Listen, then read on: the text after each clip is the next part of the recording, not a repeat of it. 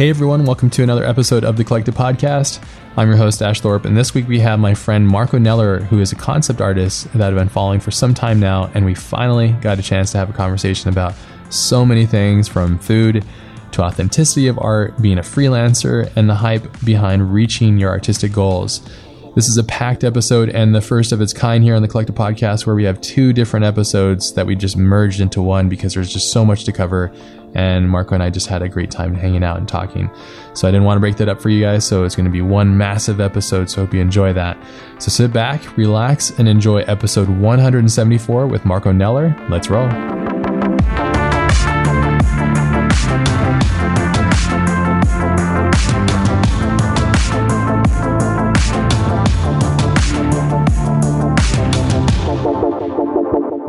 Yeah, I mean, we've been, I think we tried to do an episode a few years back. I can't remember. Did we try to do one? And then something came up, schedule stuff happened or something. I can't remember something. Yeah, I think I think we were doing one, and then I think it got dropped for whatever reason. And then right after that, I ended up doing uh, one with Mache. Ah, yes. So then, yeah, it was literally right in that same week. I don't know, but I, I, did. I was looking for my emails to see what time today was, and then the one came up from a couple years ago, and I was like, "Oh yeah, I forgot about that." Yeah, well, I'm, well, I'm happy we're doing it now. So yeah, yeah. for and, sure. And thanks for for um, taking the time out too. I've been following your work for a long time, and it's one of my favorite things to do. Um, you're freelance now, so you kind of understand it. Um, when you're freelance and you just work from home, you're somewhat isolated. So it's like a little treat to go like, oh, you do art, cool. All right, so why and what inspires you, and get inspired back and forth, and then just kind of remind myself why I do what I do and all that kind of stuff. So, um, yeah, thanks for being here. It's uh, it's rad. So for sure, man. Thanks for having me. You're recently, um, you're welcome. You're recently uh, new to freelance, or how long you been doing freelance for? Um, yeah, I'm actually quite new to it. I mean, I've been freelancing, um, you know, like here and there on weekends on small projects and stuff. Um, even while I had my previous jobs, but it was always, you know, when the workload was light was light, so I couldn't really call it a legit freelance gig. But um, as of about two years ago, okay, I decided to go full freelance. And actually, you know what? I tried it two years ago and I only lasted like a couple of months just because I was really afraid of it and was like, oh man, the, the pressure is so much. so I went, I ran back to the office setting. Yeah. And then I realized that that setting, um, at least at that particular studio, um, still just wasn't necessarily the right fit. So I'm like, you know, I'll try this freelance thing out again. And I, I did it again, and now I'm having no problems with it. Like it seems to be going pretty smoothly. Yeah, that's awesome. It's a it's a it's a it's a hard trick, you know. It's like making that jump. That's always seems to be like uh, the hardest part for everybody is making that jump because you don't know what's on the other side, you know, and you and it's so hard to to really trust yourself and at the same time there's so many different factors, you know, to oh am I going to be wanted or you know like there there's so many fears that go along with it, but once you do um yeah, it's definitely it's a definitely unique a unique thing. Do you enjoy it, or is there? We'll probably talk about some pitfalls of it too, and there's many more things we'll talk about too. But I, I, figured since we were already talking about freelance, we should maybe just discuss it because I know it's something that people love to hear talk about. So, yeah, I mean, I enjoy it. It's it's it's interesting. You know, you you mentioned that. Uh, you know, there is that great beyond out there outside of the office space, and you kind of wonder, like, oh man, you know, it's I don't know if I'm going to make it or if I'm going to be okay. I still get that every now and then, so I haven't fully mastered that yet because it's it's tough to leave a spot that you know is gonna you know always have a paycheck waiting on you and you have health benefits and friends there and like all this stuff. It, it can really be a jarring kind of jump but um, there are other things that come along with with um, not working at an office space that i am enjoying. Um, i lived in chicago for like five years, I think. And you as you know, it. Did you like it? Yeah.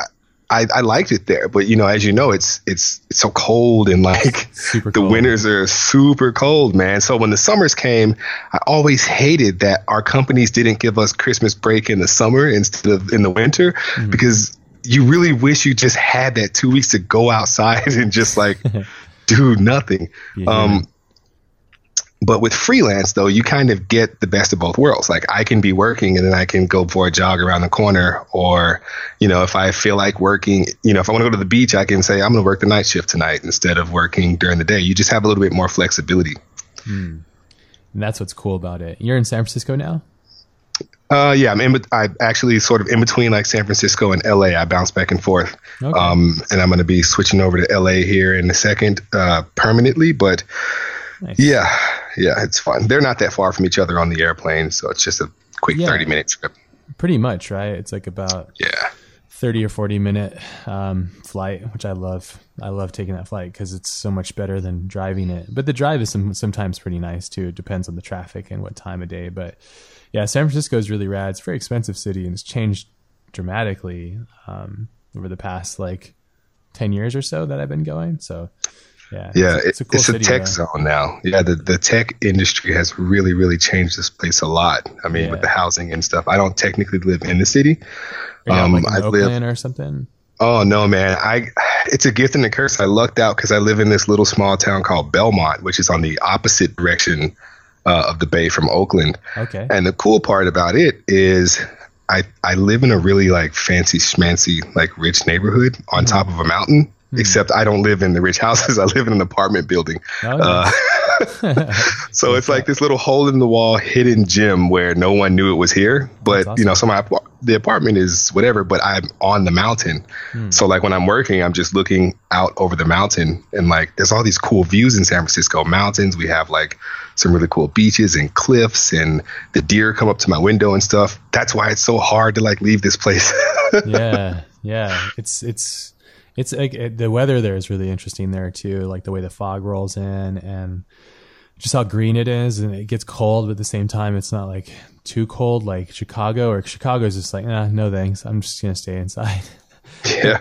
I, I, just passed through there. One of my family members lives there and I, I had a layover there and it was like I, I know they have really great food. I was only there for a little bit. I wanted to go and try out some food there because i know they got some good stuff but yeah, it's it's just a different way of living. But San Francisco is really cool. I like to go up there and visit. It's just I feel like it's one of the most European cities in the states, um, and it's like very culturally diverse, but at the same time like has uh, some of that old kind of uh, country feel, that old um, city like feel to it. It's kind of just aged and has a great patina to it. Whereas LA, it's a little old, but it feels so young, you know. And I live in San Diego, which yeah. feels ultimate, ultimately young. So mm. it's like mm-hmm. 7 Elevens and stucco everywhere. So getting into photography is um, again, and I would go out and take photos and and I have friends that live in like New York and they'll go out and take photos. I'm like, man, like the patina of that city is so much better.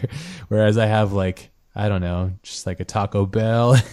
I guess I just have to embrace the the Taco Bell 7-Eleven esque feel of San Diego and no, perfect, perfect sunsets. no, I know never. I don't like that stuff personally. You cannot like, embrace Taco Bell. No.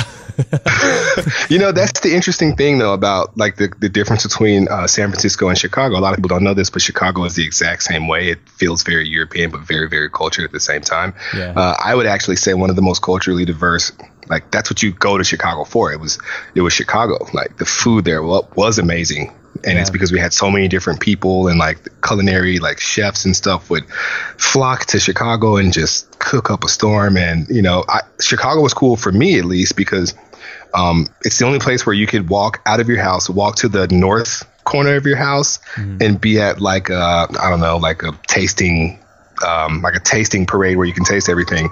And then right across the way in the other way, same neighborhood, they're having like Brazil night where there's like all this Brazilian food. And oh. I mean, it's just literally every Sounds aspect epic. of culture. Oh, dude, it was crazy. It was crazy, man. That's when you really get the best food, though, is like when cultures um, combine and you get these like hybrids and stuff, you know, and that's where I, I noticed that you like to travel a lot. We'll talk about that in a bit, but that's one of my favorite things about traveling is is experiencing different foods. But I love that about that's probably the only reason I would ever consider living in a city. I'm more of like I like to live out in the the woods or like away from people.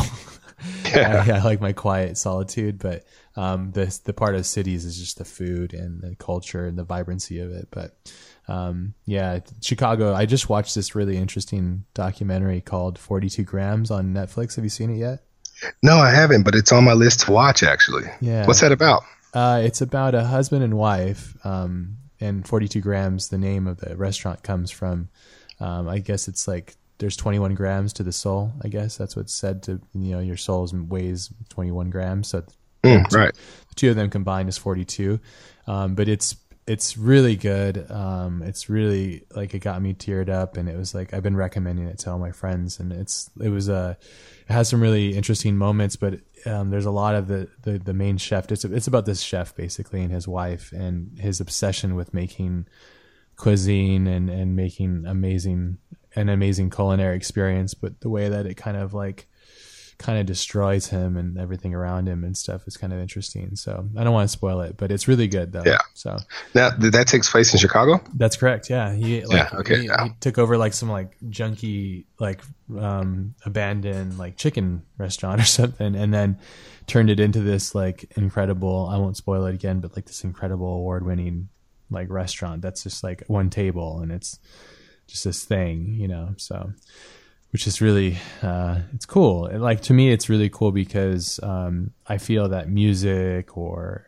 um, cooking or drawing or whatever, it's all an art form in, in some kind of capacity, and it's it's all very um, relative.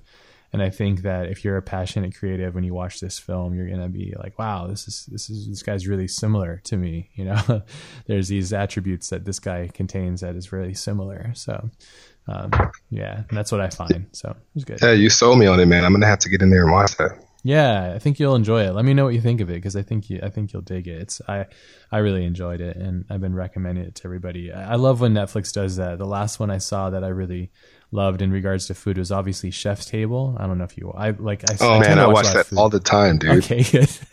yeah, I tend to watch a lot of food stuff because I find it, it's like art hasn't been represented properly yet. Like this, I saw that arb- the abstract one, and I think it's pretty good, but it hasn't. Like I don't think like let's say somebody were to document you and your process and your day to day routines and your ups and downs and stuff. Like I don't think I've seen that really well as as well done as cooking. And I think the difference is is just like the way the outcome is. You know, it's like Right. because it's so subjective. Whereas like food is somewhat subjective, but you know, like bacon's pretty much always good. You know, so it's Yeah, like, maybe You know, they did- I don't know. they did do one that um was with photography, and I can't think of what it's called to save my life now. Oh yes, uh, the light or something like that. Uh, Yeah, some Tales of Light. That's, Tales that's what Light. it is. Yeah, I. I Oh man, that was just phenomenal. was it good? I I tried to watch some of it, and then I I don't know. I like. I like fell asleep or something, and then I just got super busy, and that happens sometimes to me. So I just kind of totally lost it. But if you're if you're if you're praising, I got to watch it then because yeah, well, I love those. think you know? I think the thing is is that with cooking shows, you can um you can watch those while you're working, which is really Yeah. big for artists. Like there's certain movies and shows that I can watch while I'm working, uh, because with cooking shows, you're listening to um, the, them talk about it, and the way they talk about it just kind of reminds you of things that you've tasted and like smells and sights and stuff, and then you hear it. That's a really big aspect of it. Like Oh, they throw butter in the pot, and it's like, and it just reminds you of all this stuff. That's the only thing with Tales of Light is you can't watch it while you're doing any kind of work, and I think that may be That's probably why, because I have a hard time with that. If I have to sit and watch it, it's usually at like three or four in the morning when I'm completely spent, and then I'm laying in bed like half asleep watching it, and then I just go to sleep. You know, so. but no, you're right because like with cooking shows, it, it is more of a casual endeavor. Whereas even like the 42 grams, it's like you could you could potentially just listen to it, you know, and experience it through that. It helps to look back over at it from time to time, and and that's true. I don't know if you're the same way as I am, where and I work as long as I'm not doing deep intensive stuff. I often have like a movie or Netflix streaming or something, you know, just to go to Yeah. keep my brain kind of vibing and just like learning something new or just getting interested in stuff. Um, the last one I saw that I really liked too was uh, Somebody Feed Phil, or I'll Have What Phil's Having. He has two shows, but they're on Netflix too. And it's kind of like, I don't know if you've seen it, but he's like more of like a, a happy version of Anthony Bourdain. Because Anthony Bourdain is great, but he's somewhat cynical, you know? Yeah. So yeah. but he's but he keeps it real, but it's his own style, you know. So, but yeah, it's it's really good. I'd suggest that one because it's another like fun, like it makes you feel good, you know. about eating and just life in general because he's just he's he he created uh, Everybody Loves Raymond that show right so he's and he's just like yeah he's like an uber nice guy so you know, it's funny that you even get into that too, not to derail the topic here, but that's one thing that freelance is sort of letting me also start to love again. Mm. Um, I watch those cooking shows and like right now I'm watching um what's the guy's name who like was super pissed at everybody all the time in the kitchen. He did Hell's Kitchen and all of oh, the other Gordon like Ramsay. Gordon Ramsay. Dude, I've been watching his like he has these awesome little videos that are on YouTube where he's just teaching people how to cook. Oh, really? Um, yeah, so like, you know, I know I, well, I don't know the actual name of it, but I know that you can find a couple of them. Um, he's it's almost as though he set it up for people who he knows only have a little bit of time. Mm-hmm. So, like if you Google Gordon Ramsay five best chicken recipes, he's taken all of his like he he has like these he'll do like five recipes basically and he does them all in like two minutes but he explains them really well he gives you every like thing that like makes you uh, prepared better as if it was prepared at a restaurant. Mm. Like he gives these little tips, like you know, first you want to actually take the fish out of the oven and sprinkle salt, or take out of the refrigerator, sprinkle salt on it, then put it back in the refrigerator for 20 minutes because it firms the meat up. Like just all these little tips. So I've been doing all of this painting, but I've also been doing a ton of cooking. That's so yeah. I mean, there's, you know, you don't want to run out to amazing. like restaurants and everything, and there's no cafeteria anymore. So you kind of got to get back to that. It's really good. It's That's been really awesome. good. That's really good. I and I know that you you're big into your health because you're you're a big guy. So we'll talk about that too. But that's really great because. I grew up. My mom was a chef, and she taught me how to cook, and, and I've been doing that with my daughter too, and trying to show her the importance of cooking, and not only the importance, but just the joy of it and the the pure art form. You know, it's so funny. I was teaching my wife how to cook too, and early on, she'd be like, "Oh, well." Well, don't you follow the ingredients? I'm like, no, you just kind of taste and you smell and you go with what your ingredients are telling you. And I'm like, I realize that that just came with years of me cooking, you know, like, but yeah. I, I love cooking though. And I, I just found the Gordon Ramsay stuff. I'm definitely watching this. I'm such a food porn addict, man. It's great. Dude, I think you'll find these really useful because you sound like me. Like I come from a whole family of chefs. Like my granddad, I'm from Louisiana originally. Oh, okay, yeah. So we do a lot of Southern cooking down there. Oh, and yeah. I know my way around the kitchen, but there's just certain things that butter. you uh, pick up. Oh yeah, butter, MSG. uh, there's certain things that you pick up that um, you know, I can cook Louisiana style food really well. Mm. It's just certain flavors, like you said, you just go with it. But I learned that as I'm always just going with it, no matter what, uh, my food always ends up tasting like spicy Louisiana food, just because that's what I knew. so yeah. exactly. So I, I mean, I know how to make that stuff from scratch. sure, sure. Um, but uh, you know, learning from this guy though, learning these different restaurant tips, it really, it sort of shows you what's a bad habit that you've picked up. Mm. Like I, I cook well, but I had a couple bad habits, and you won't mm. taste them or anything, but it causes the food to always taste the same. So, sure. you know, if I want to eat healthy and I want to continue eating healthy, I have to actually learn somebody else's way. It's cool. Sure. It's been cool. Which is awesome. And and that's what's important about like learning in general is accepting the fact that you don't know it all and that there are, you know, different ways and techniques to learning new things and stuff, which is great. And that's funny about Gordon Ramsay cuz like we we watch uh, like um, he does these other shows as a family. We end up watching his cuz they're so entertaining. They're just such like, they're just so he's such a celebrity, such a um, a powerhouse guy and so unique. Um, but yeah, it's funny like how they they drama they dra- uh, dramatize. I guess dramatize, right? Yeah, they dramatize food. You know, it's like there's this one show that we watch with him. It's called like it's not. I can't get with the Hell's Kitchen because it's really annoying and it just yeah. too much drama. It's like one of those reality shows I just can't get into. But there's this like Master Chef, I think it's called and yes. There, did you watch that one where the woman was like partially blind and she won? It was like, wow, that, like it got us all emotional as a family. Like this is so rad, you know. But it just how how much they uh, um, they really push, um, you know, that drama st- style, and it makes me think like maybe I could go and do that. you know, I well, they know the how to you know, they know so. how to cook up a good drama, man. I think it's yeah, all it's, related. It's editing, like it, editing and music, they push it hard, you know. So total agenda television. So, but it's entertaining yeah. though, which is it's just always fun, and I really enjoy that. But that's cool that you see that that connection. You should te- you should definitely check out um, somebody feed Phil. He actually goes to NOLA too, so you'll probably like he's got he goes and gets like the you know the the rice and the beans and all that kind of good stuff, and like the um, crawfish and the beignets and all that stuff. I was there Oh yeah. during the production of Ender's Game. I was there for like a week, and I swear I gained like freaking forty pounds there, man. It's all Southern comfort food, man. it's like take a nap, man. Like this stuff is just gonna just sticks to you, you know. Like you, you, you can't leave NOLA once you go there; it sticks to you, you know. So you got to be really cautious. Did you try the what- beignets? Oh yeah, yeah. The the Vietnamese ones, I think they are. Oh, Like down, yeah. those things are amazing.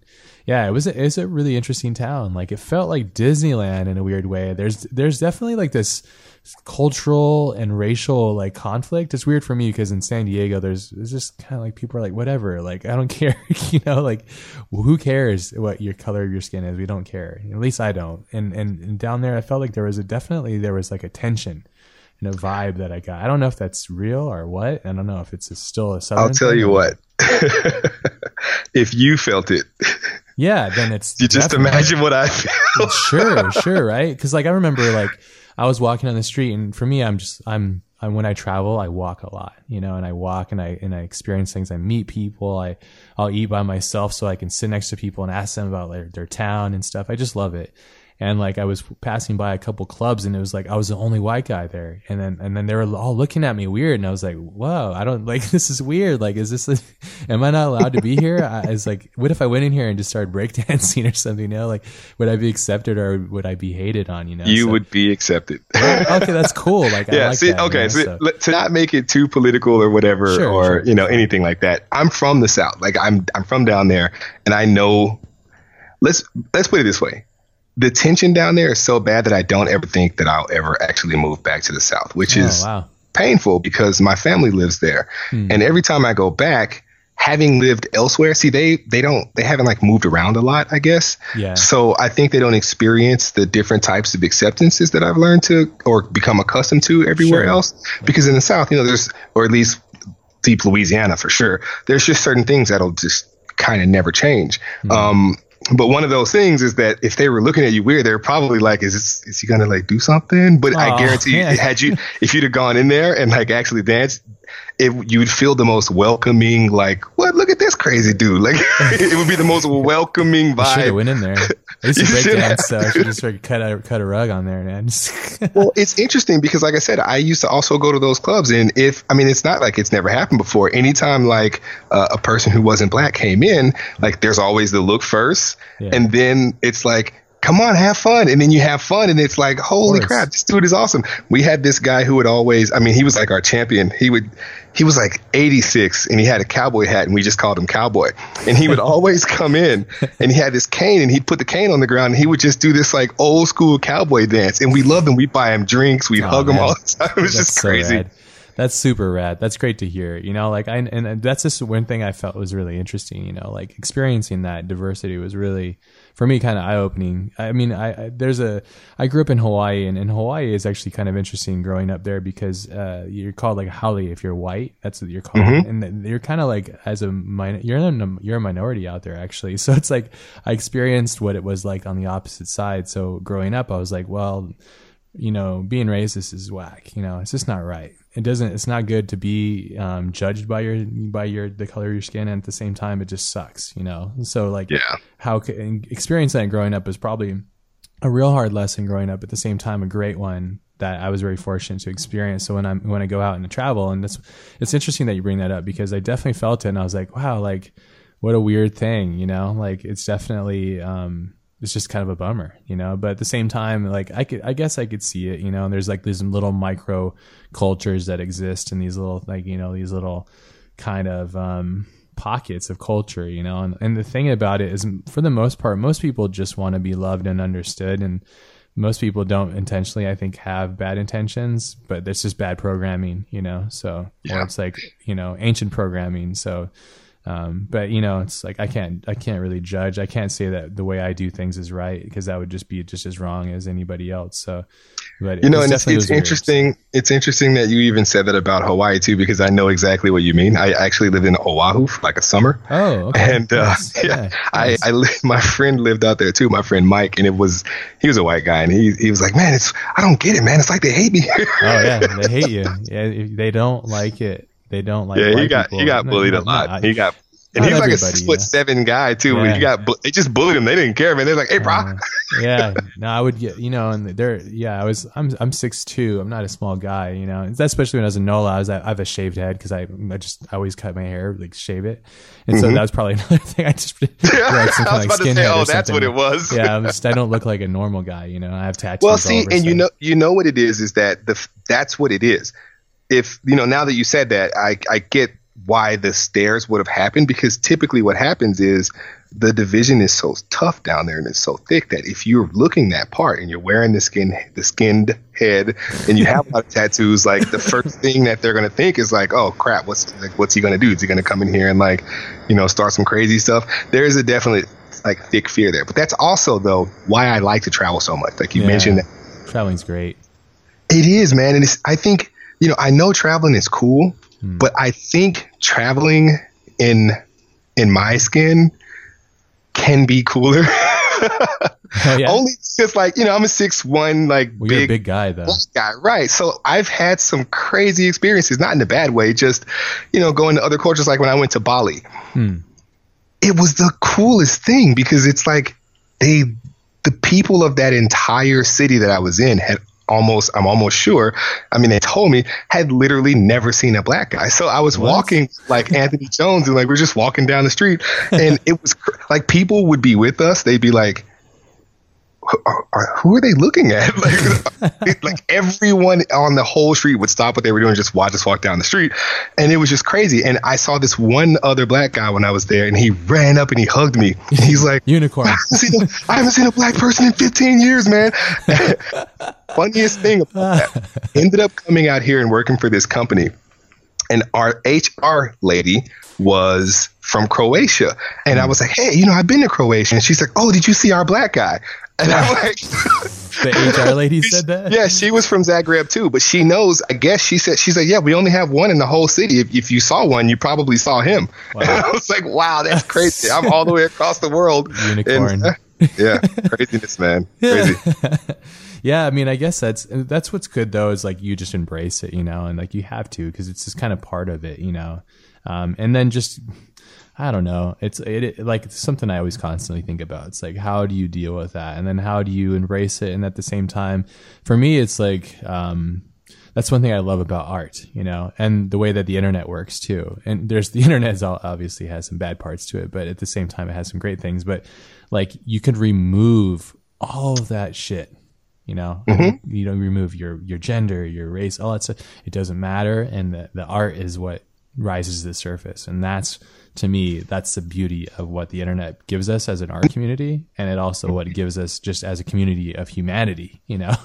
Um, but then you know you have all the the ass hats on there that are just complete dipshits and they're ruining it for everybody else the normal people you know? Um, but Yeah. No, that's rad. And traveling is really cool. I, I can't wait to talk to you a bit about more of your traveling and, and how often do you do it. And I guess we could just talk about it because I mean, traveling. Yeah, is sure, why so not? We're here.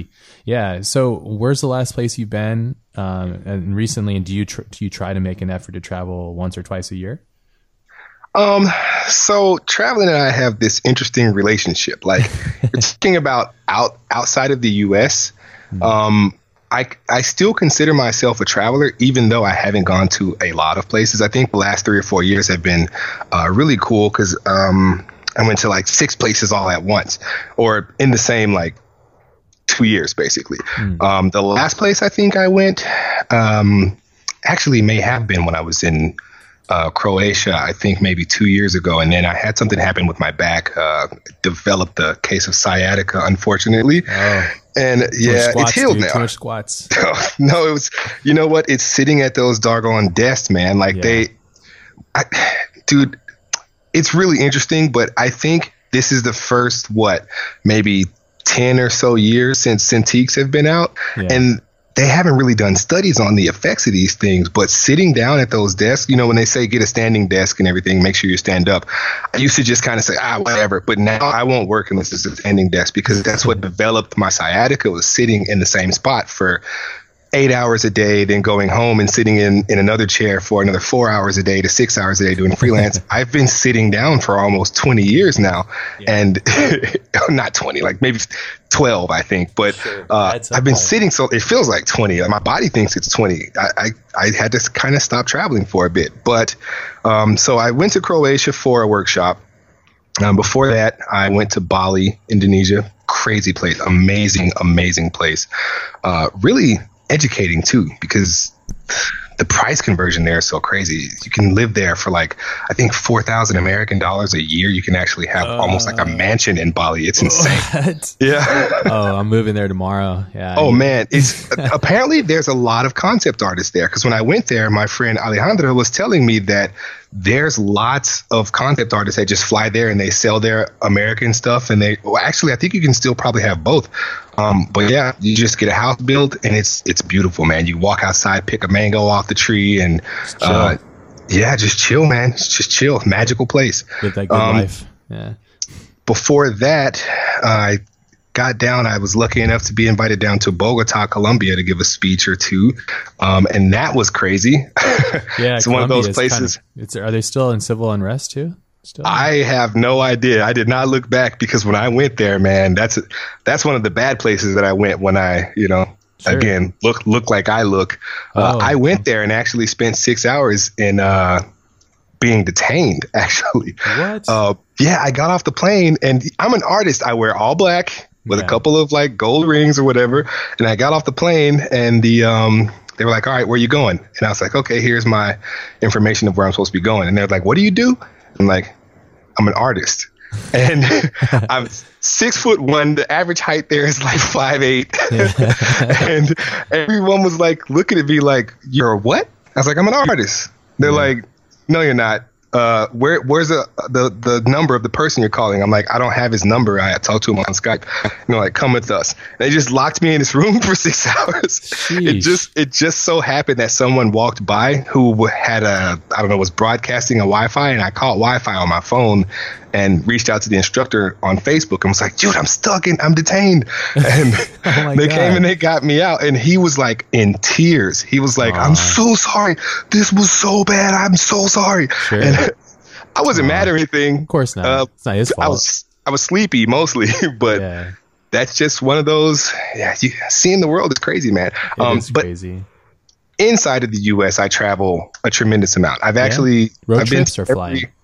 Um, so, interesting fact I've been to every state in the U.S. a minimum of two times. Oh, damn. Because when I was in college, uh, I traveled with the football team, although I wasn't a football player. I was actually a cheerleader in college. Okay. So, for five years, I traveled with the football team and basketball team, male and female. So every weekend of the year, I was traveling on a plane to like a different city for anywhere from like two days to three weeks. Ah, interesting. So that's kind of an interesting way to see the states, though. I mean, our um, our country is huge. It's massive. It is. It is. Massive, and you, massive, massive if you country. see it on TV, you just think that it's just grass with a couple of mountains. But no, no, no, no. It's there are huge. some places here that are so beautiful that Incredible. you just look at them and you're like, "Wow, this is yeah. amazing." I'm planning a. I'm trying to plan a trip to go up to South Dakota and uh, yeah, I, I, just want to go up there. I've been watching a lot of like um, Dances with Wolves and stuff, and I'm just like, man, I got to go and see that nature, man. I got to go up there and see like, you know, the the middle, northern middle of our country, and just kind of experience some of that, some Montana action,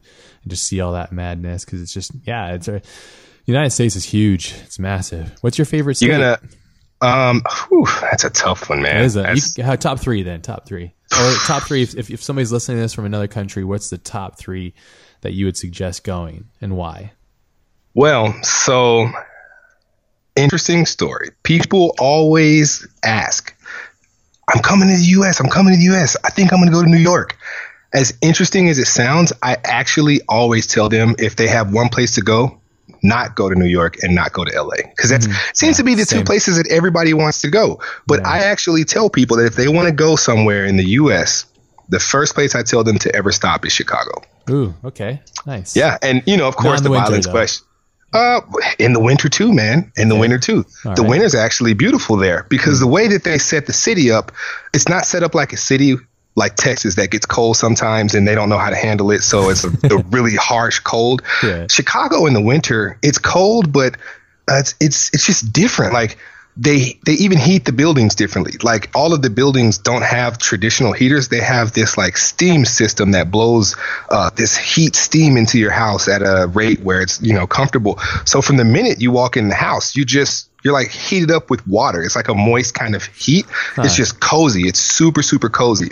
Uh, The hmm. food there has adapted to it. It's all of this like thick, rich, uh, comfort food that's, you know, it's macaroni and cheese with all kinds of meat in there. It's like a huge dish there and tater tots. Like it's, it's just this warm place. Um, sure. So in the summertime, since people have been locked up in the winter for seven months, the summertime really explodes there. That's why you get all the festivals and stuff that. Sure. Um, Montreal does the, the, same thing, I think, from what they were telling me. I was there recently. Yeah. Yeah, they're in Toronto. I think those places just kind of know what it's what it's like to be locked up all year, so they come out and they just. Up.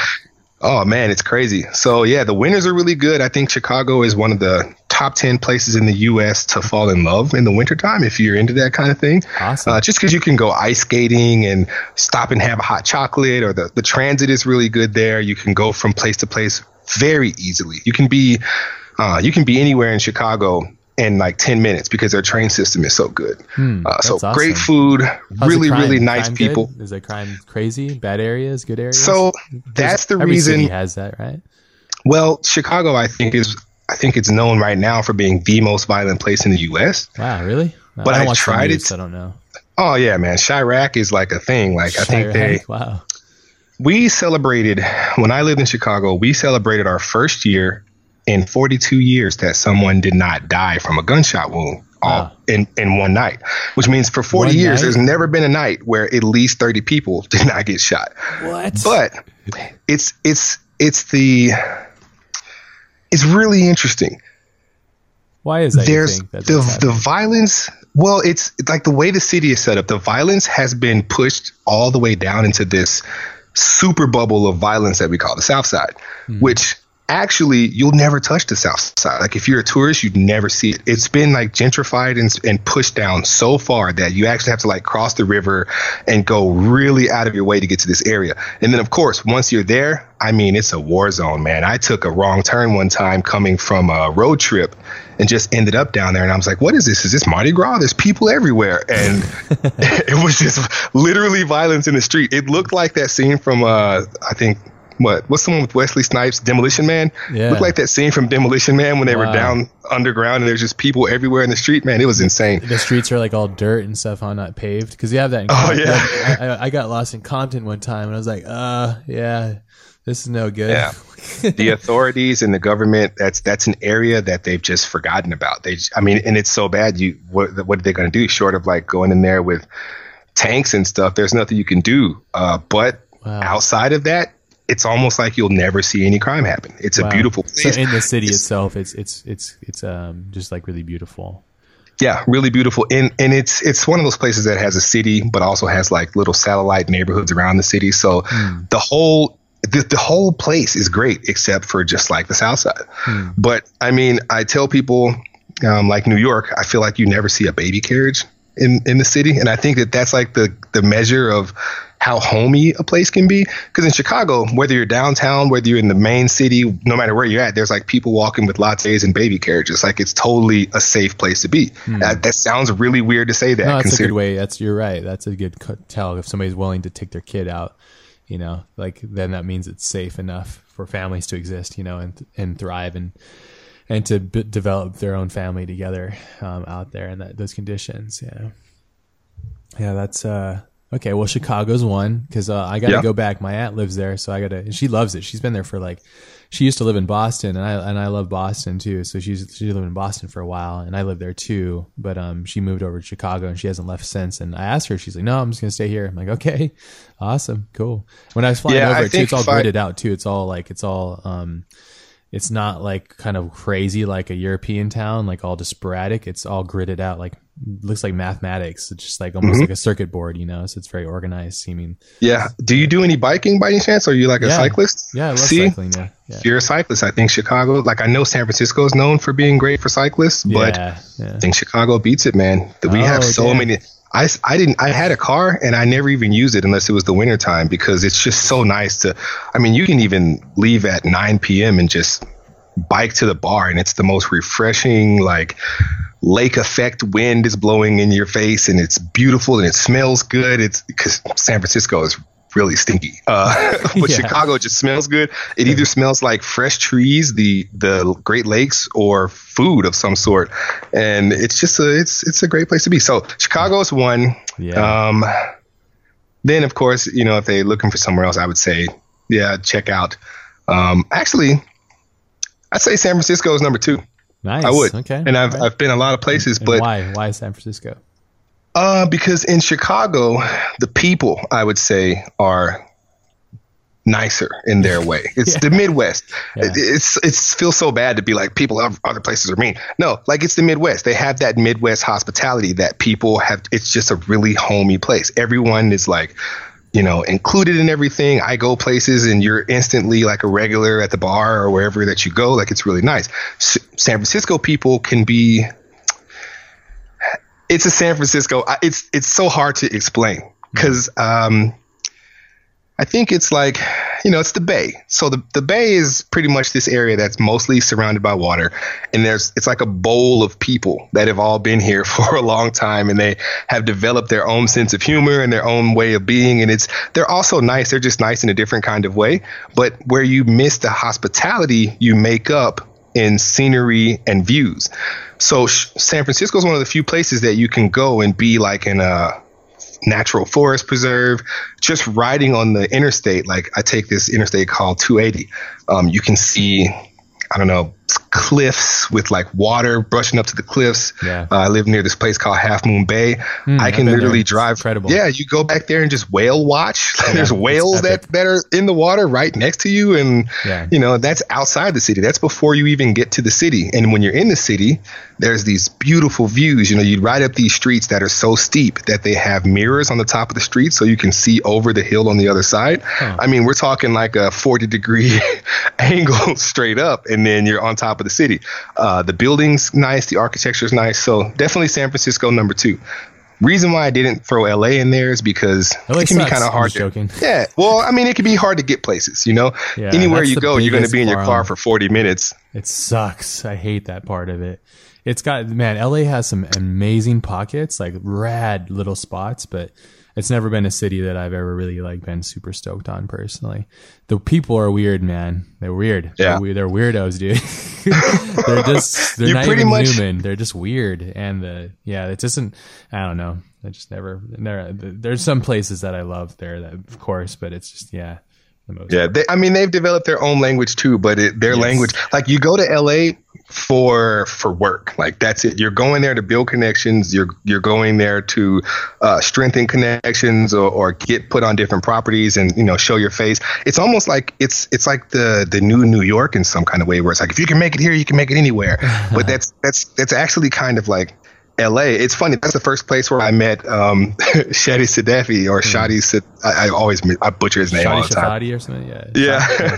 I, I, that's where I first met him, and him and Eytan um, Zana. Yeah. Um, I met both of those guys, and it was the first. Oh, they're so cool. They're always so welcoming whenever I go out there. But uh, they're the first time when I've actually come in contact with like the LA vibe.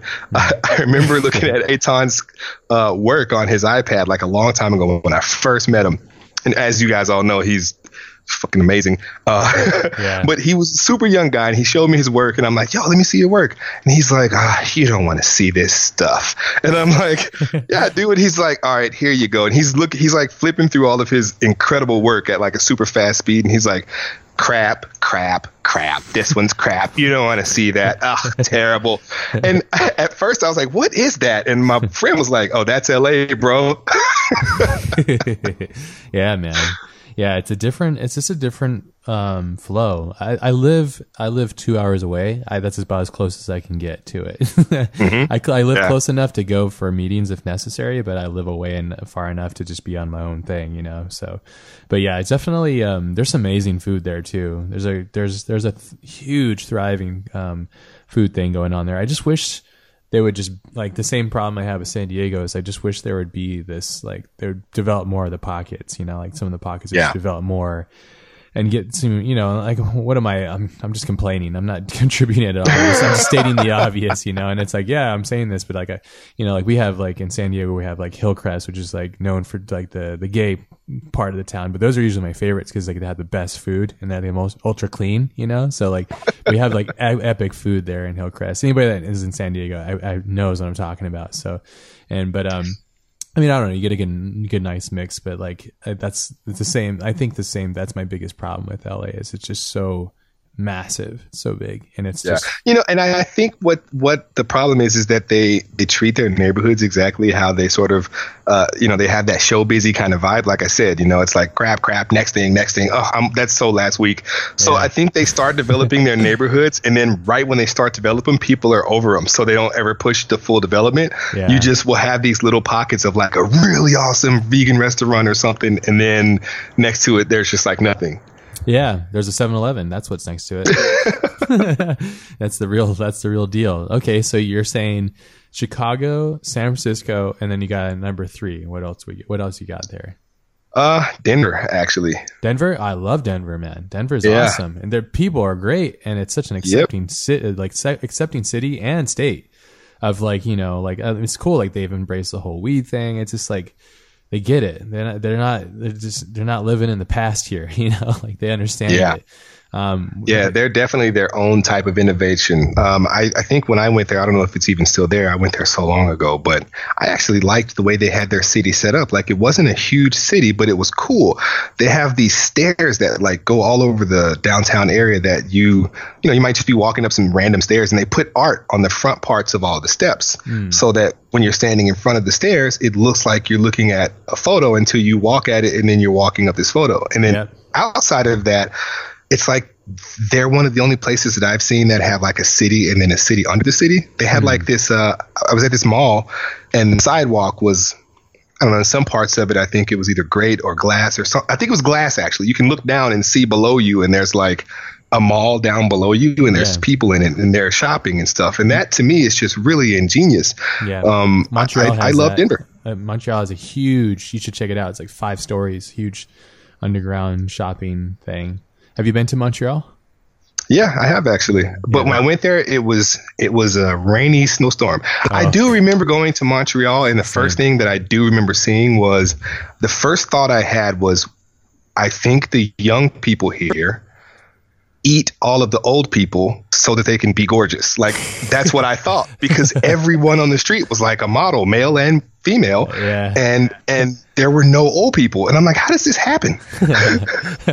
I didn't see that when I was there, but I, I saw some attractive people, that's for sure. But yeah, no, it's um, they have a crazy underground mall there too, which is kind of cool, and it's it's just like a yeah, it's a, it's a cool town. I enjoyed it when I was there just briefly, but it was it was definitely it had that interesting. What did you go there for, by the way? You weren't there for a workshop, were you?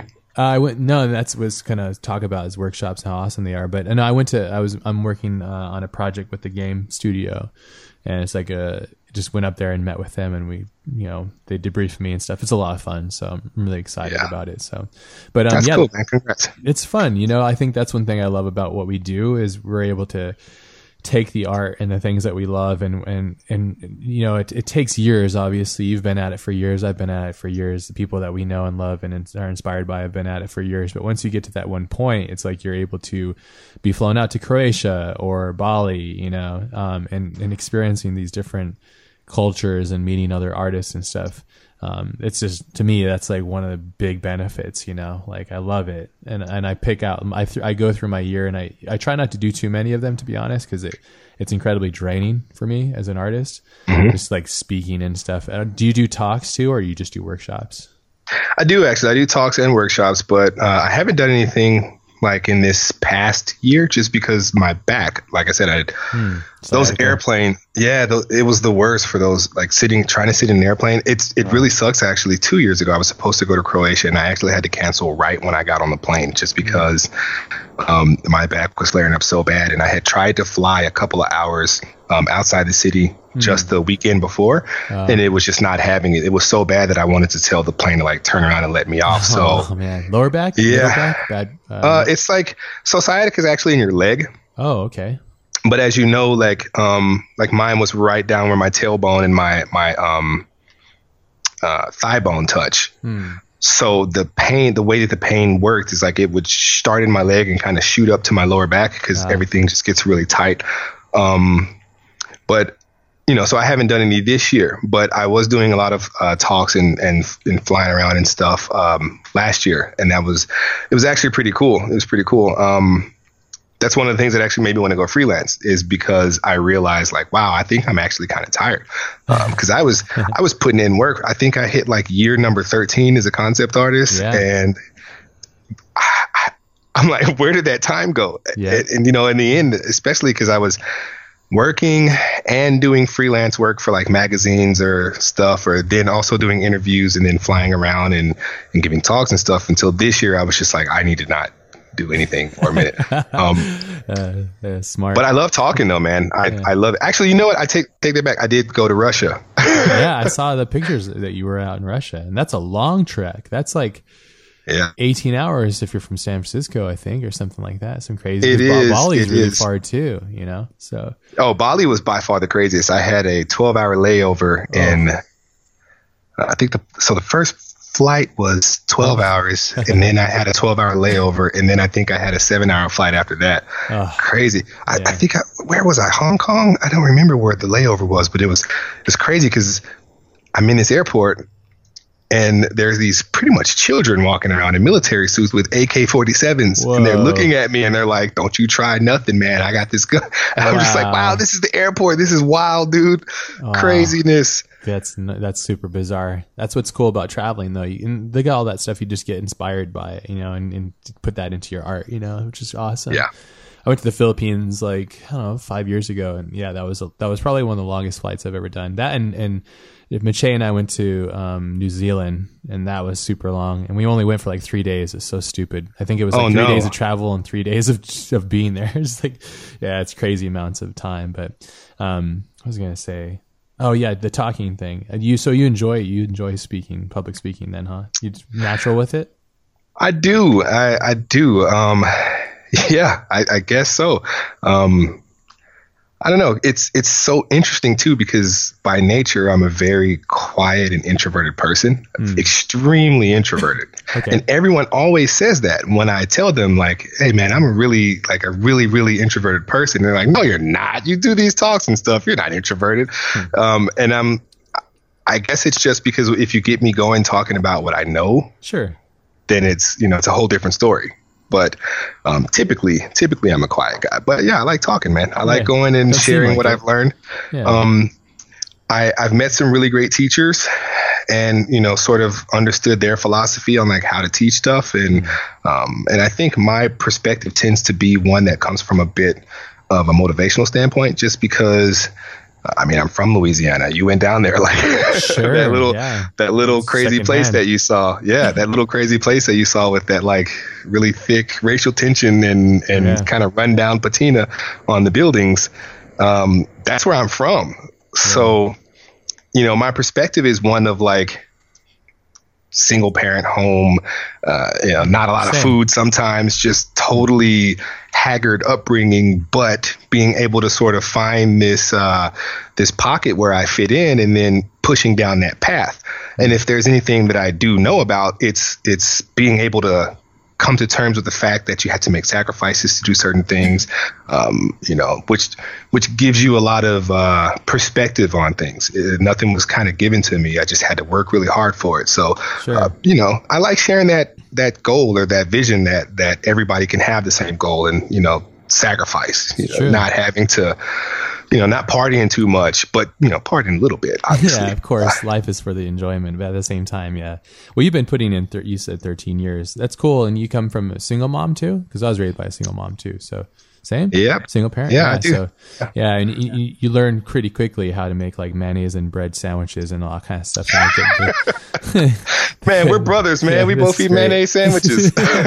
when I lived in Hawaii, we didn't have anything other than like bread and mayonnaise and so Spam. we- yeah. Oh no. Yeah. We sometimes get spam. Spam is like a luxury because it's expensive. yeah, that's you know? right. A friend of mine told me that. Yep. Yeah, because they do spam bees, but it's like it's kind of expensive there. But we would like my brother and I would go out into like the creeks and and we'd um, go cr- like for those little prawns. We'd get those little prawns and like um like you know capture them basically and then bring them back and like fry them up and make like prawn mayonnaise sandwiches. But there's something that's really like that's one thing I I am always worried about with my own my own kid is she doesn't have nearly the the the struggles that I went through. But time, sometimes I think maybe it's not necessary. But at the same time, I think it builds character. If it doesn't break you, you know, if you don't use it as an excuse, like oh I, I suck because of this and that, but it's like more or less like oh I'm gonna sh- I'm gonna prove everybody wrong. That's how I looked at it. Is that how you've kind of approached it and how you became successful like the way you are now? Yeah, it is. You know, it, a lot of it a lot of it came from uh, having that struggle, but also having this sort of um, love for the people that that I know that are still in that struggle or that never kind of came out of that struggle. You know, I had a best friend who, um, you know, he was a writer. He wanted to be a really, really great writer, and he did a lot of schooling. And um, you know, he moved back home, and he's still there. I love him to death. You know, he's still there, and he decided to have like a wife, and you know, they probably have a kid any minute here. But I just I know what it's like to to be a part of that, and I have friends that are still part of that. So it just sort of makes you want to um, push it further, especially when you make a little bit of ground, right? Like once you get your foot in the door and you've been where I've been, you kind of don't want to go back. Sure. So there's this. Oh yeah, yeah. You can't you can't go back to eating spam when you've had caviar. Not saying that I'm like eating caviar all day. No, it's just course. a metaphor. Yeah. Um, but yeah, I don't know. It's just it's that, but it's also an extreme bursting love for the culture. And when I say the culture, uh, I mean video games and, and other nerd stuff. Uh, I still get that a lot too, because people are like, "What? You're not a nerd. You you look like a football player." And I'm like, "No, dude, man. I like Mortal Kombat and like yeah. Street Fighter and, and and Metroid Zero. Like, I love all these things." Sure. Um, it's kind of cool to be a nerd now, which is interesting. You know, you get beat up as a kid. You're a nerd. I, now I think it's kind of cool. Like I think people are embracing it, which is interesting. You know, which makes me kind of worry. Like, what does that mean? Is like now is like the new jock the nerd? Like, what is that? You know, like, I mean, I have a 12 year old daughter, so I'm like constantly like trying to figure out like how to navigate the, those very complicated waters. So, yeah, but it's it's it's um that's good that you are like that though, and, and and I think that's so important. I find that a lot because I train jujitsu, and a lot of the guys that I train with, they're so unique and so special and different. And if you were just like you know, and that's one that's one of those lessons. Like if you were just to take things at face value on the street, looking at somebody, you would never know that this person could completely dominate you in any way possible. But it's like they're so unassuming, and I love that about it, you know. And I think that's what's really important. It's like you know like just embracing the fact that everybody has their own uniqueness. There's of course stereotypes for a reason; they exist for a reason. But for the most yeah. part, sometimes it's not that way, you know. And there's some really cool, like interesting, um, you know, different types of people out there, and I that's what I love too is like being a nerd. Um, same way, I'm same. I you know I don't look like it, but I am to completely but I love so many weird things. Like I'll cry at a, at a Miyazaki film, you know, it's like, oh, it's so good, you know, like, you know, it's just, uh, the appearance isn't the same, you know, it doesn't match up. But in some of my, like my best friends that are just they they look like they're like near prison inmates, you know, but they're Miyazaki fans as well. I think it's kind of cool.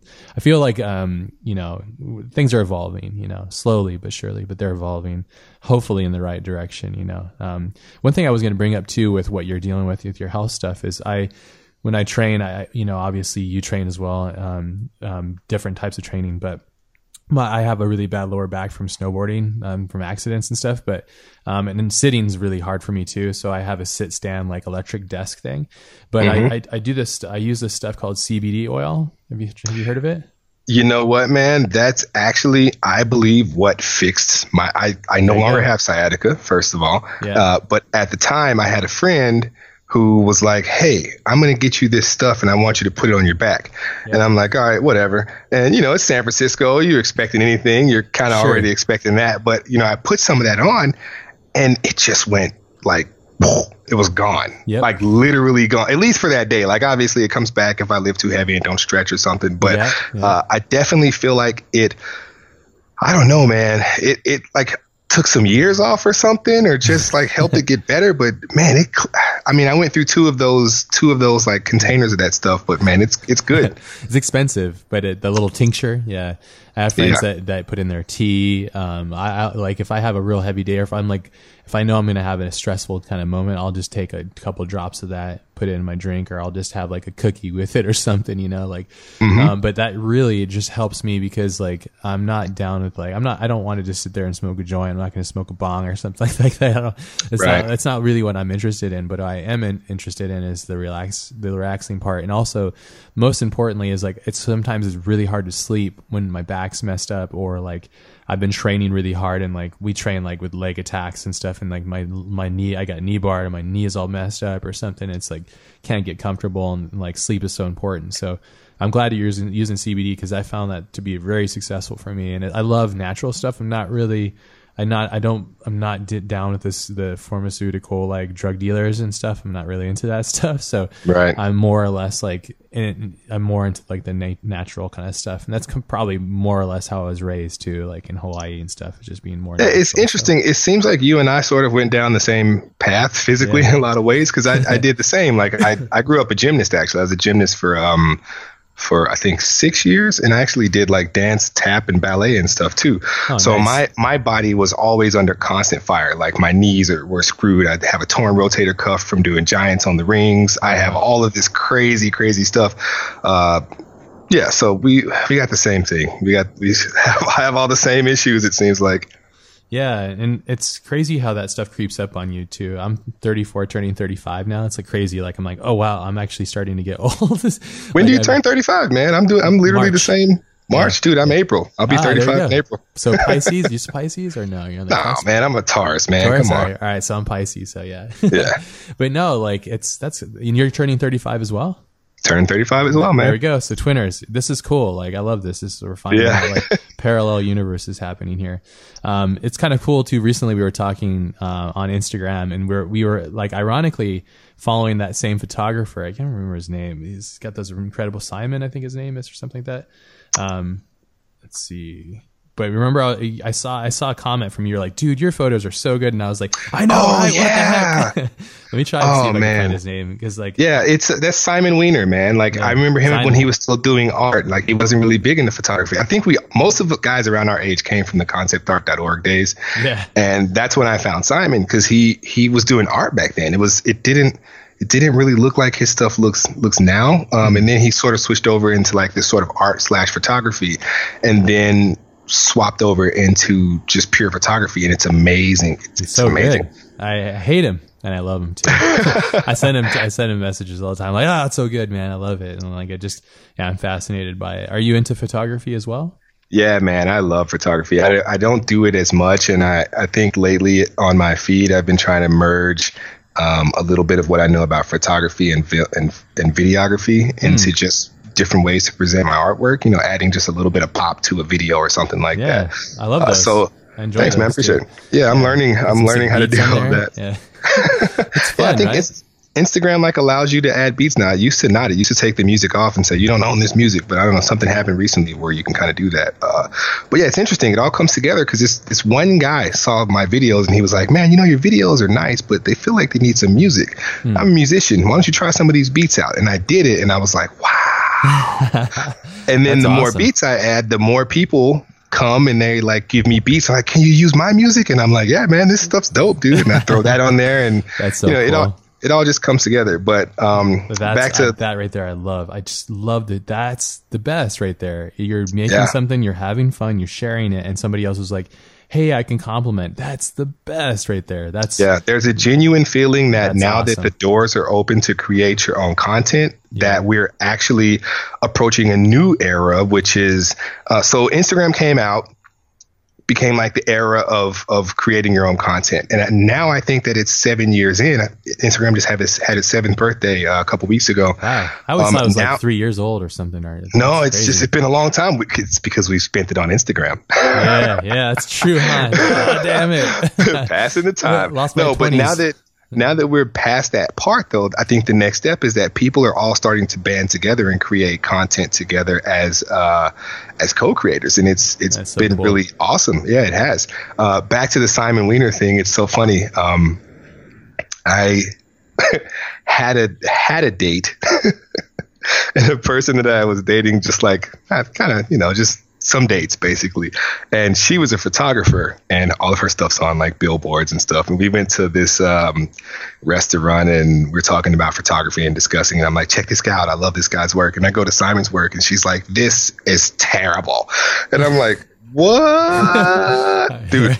Sean. I shit you not. Last time I saw her, like we got the little tiff, and I was like, "How you gonna tell me this dude's work is terrible, man?" She's like, hey, "This is obviously a person that doesn't know how to hold a camera and doesn't know anything about photography." And I'm like, "Maybe he doesn't. Maybe he doesn't know anything about photography. Maybe he's solely self-taught." But like, the work is dope. And that it, was yeah. literally right when I was commenting on that picture with you. We were having that conversation, and I was like, you know, I don't think it's gonna work out. Wow, interesting. yeah. Well, I mean, that's what's so funny. Like because to me his work it speaks to me you know like there's a there's like it has a breath of something that's so interesting. Like i i, i'm it's it makes me so insecure because I I just take random photos too because I love it.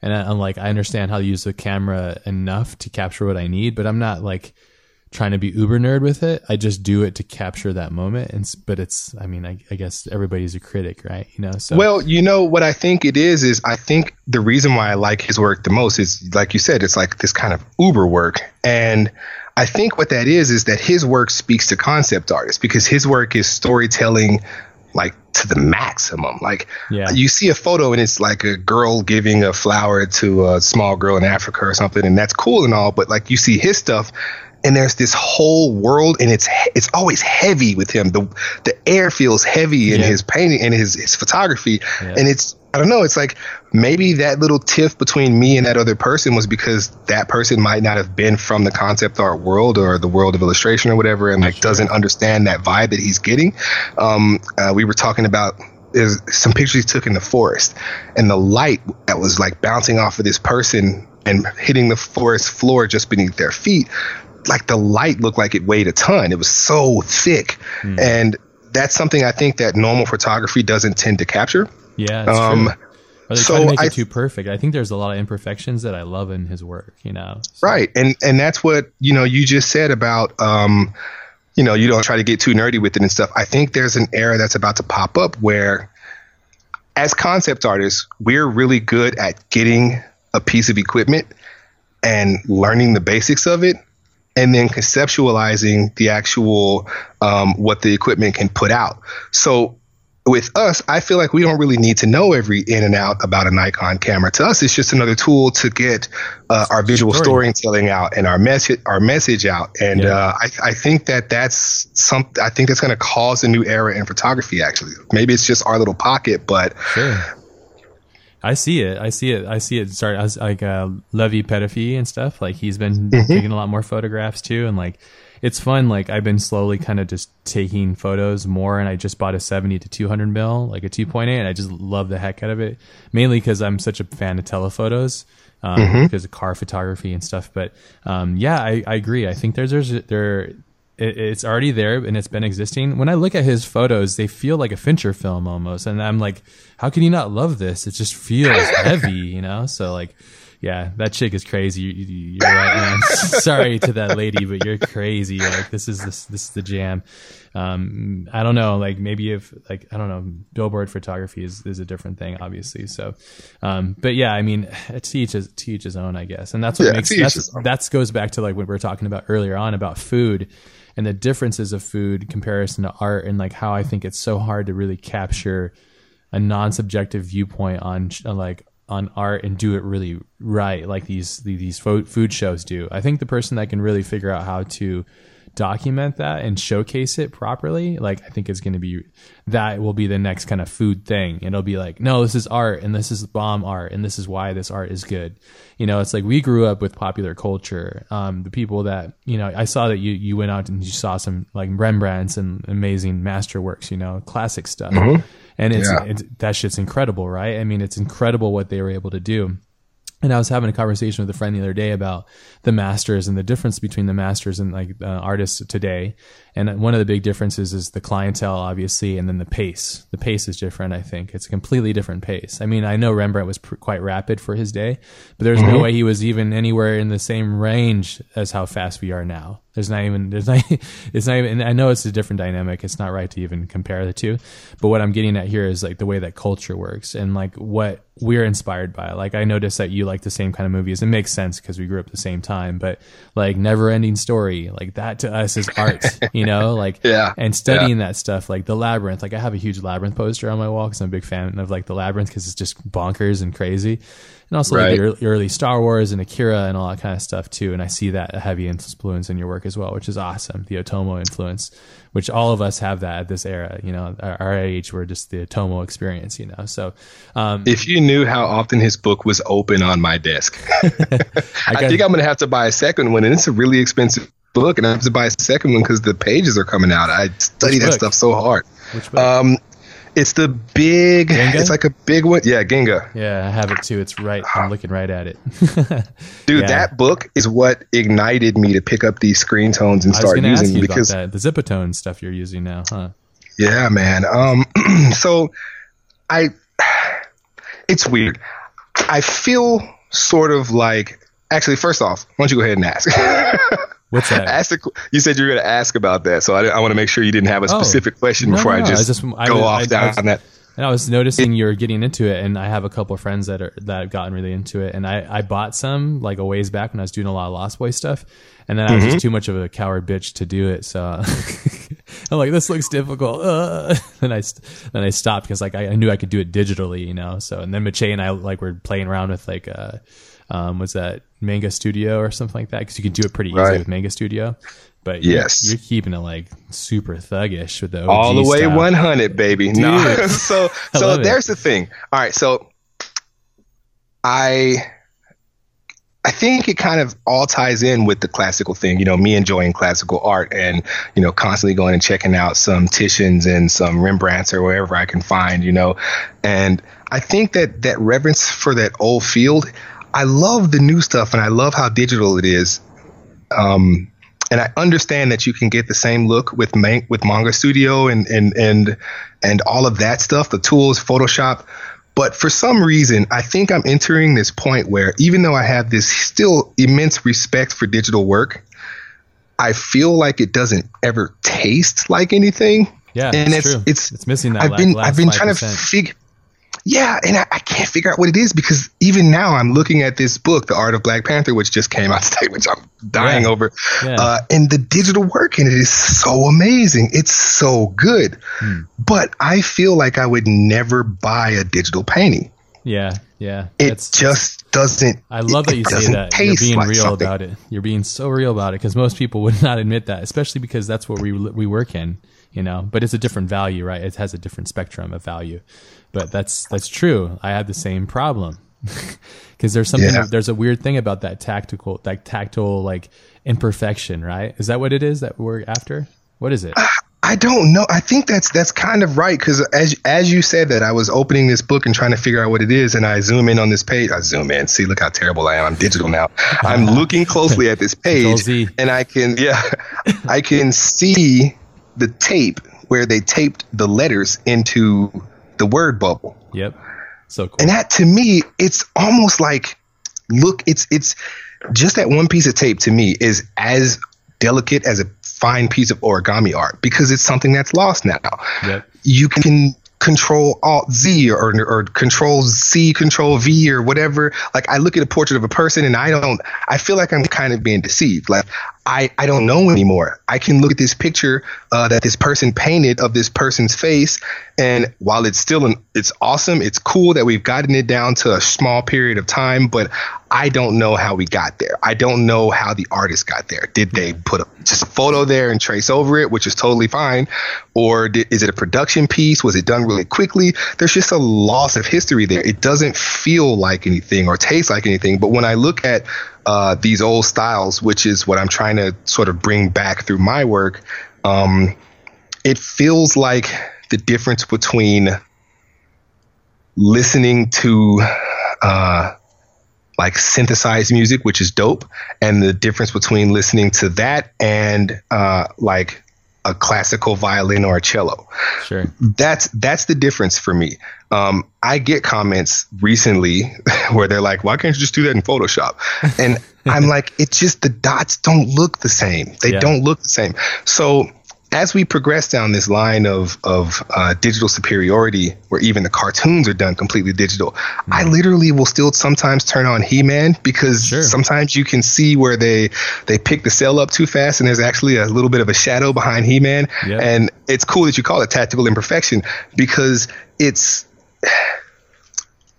it's it just it's tastier. I don't know. I don't know. What, I don't know any other Is way to say it. Like I've always thought about this. This is a big problem I have too. Like I'll watch Akira. I don't love think it's just nostalgia. That's the thing. I So don't think it's just nostalgia. thing? What is it? A Uh, purist thing? I don't think it's a. I don't think it's a pure because I've wrestled with this greatly in trying to figure out how I want to do this this project that I'm working on. Why I'm taking all this time trying to master this old technique. Yeah.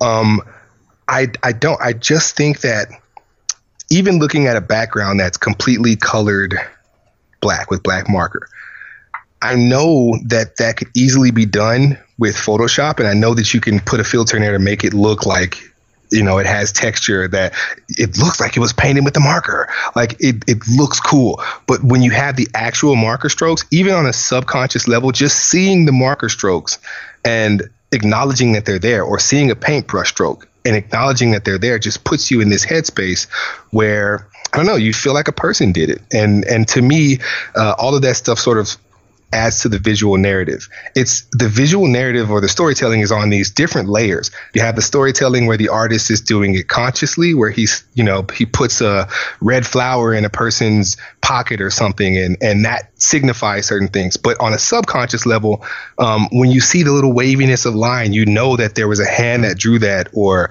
or I don't know. There's just it's a it's a link to the to the person. It's a link to the to the um, to the cook, if The you relic, will. the relic of time. Yeah.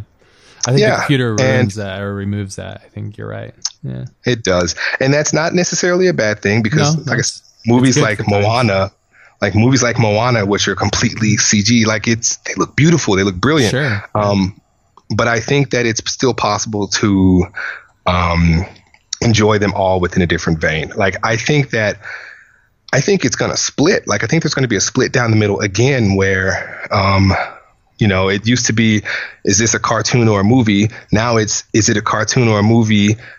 And is it handmade or is it digital? Like, I just think that there's a different branch and they're going to evolve equally because people are still doing uh, traditional stuff all the time. And sometimes even the coolest traditional stuff that I see anyway um, was done with a mixture of tradition and, and new stuff. Like, um, I think of that, that show or movie, Kubo and the Two Strings. Beautiful, beautiful, beautiful, amazing piece of work. Yeah, like but a lot of the things that make that piece so charming is the fact that they kind of step back a little bit and they're like, how did they used to do it? Let's do it this way. Like, let's make these maquettes and let's uh, do this sort of semi faux claymation style. And Yeah. I, I think when you do that, it's it's a really charming um, um, product. Yeah, it's interesting because my wife can't stand that, and she won't watch those movies with me because she doesn't like the style of it, which I find really interesting because I love it. It's it always trips me out when something I love, people are like, "No, I don't like." I'm like, "What? Really? That's interesting. Why don't you like that?" You know, and and like just I think the imperfections. Some people they they're on the opposite spectrum of us, and what we like too is like.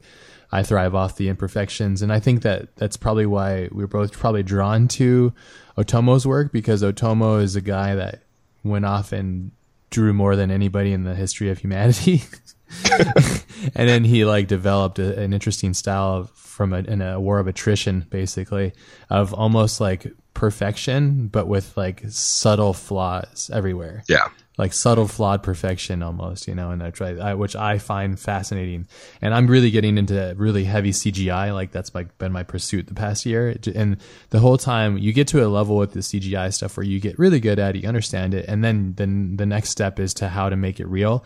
And that's all about making imperfections and creating subtleties that break the perfection. And that's how So- you make the best stuff. It's crazy. And here's the question: the question becomes is, um,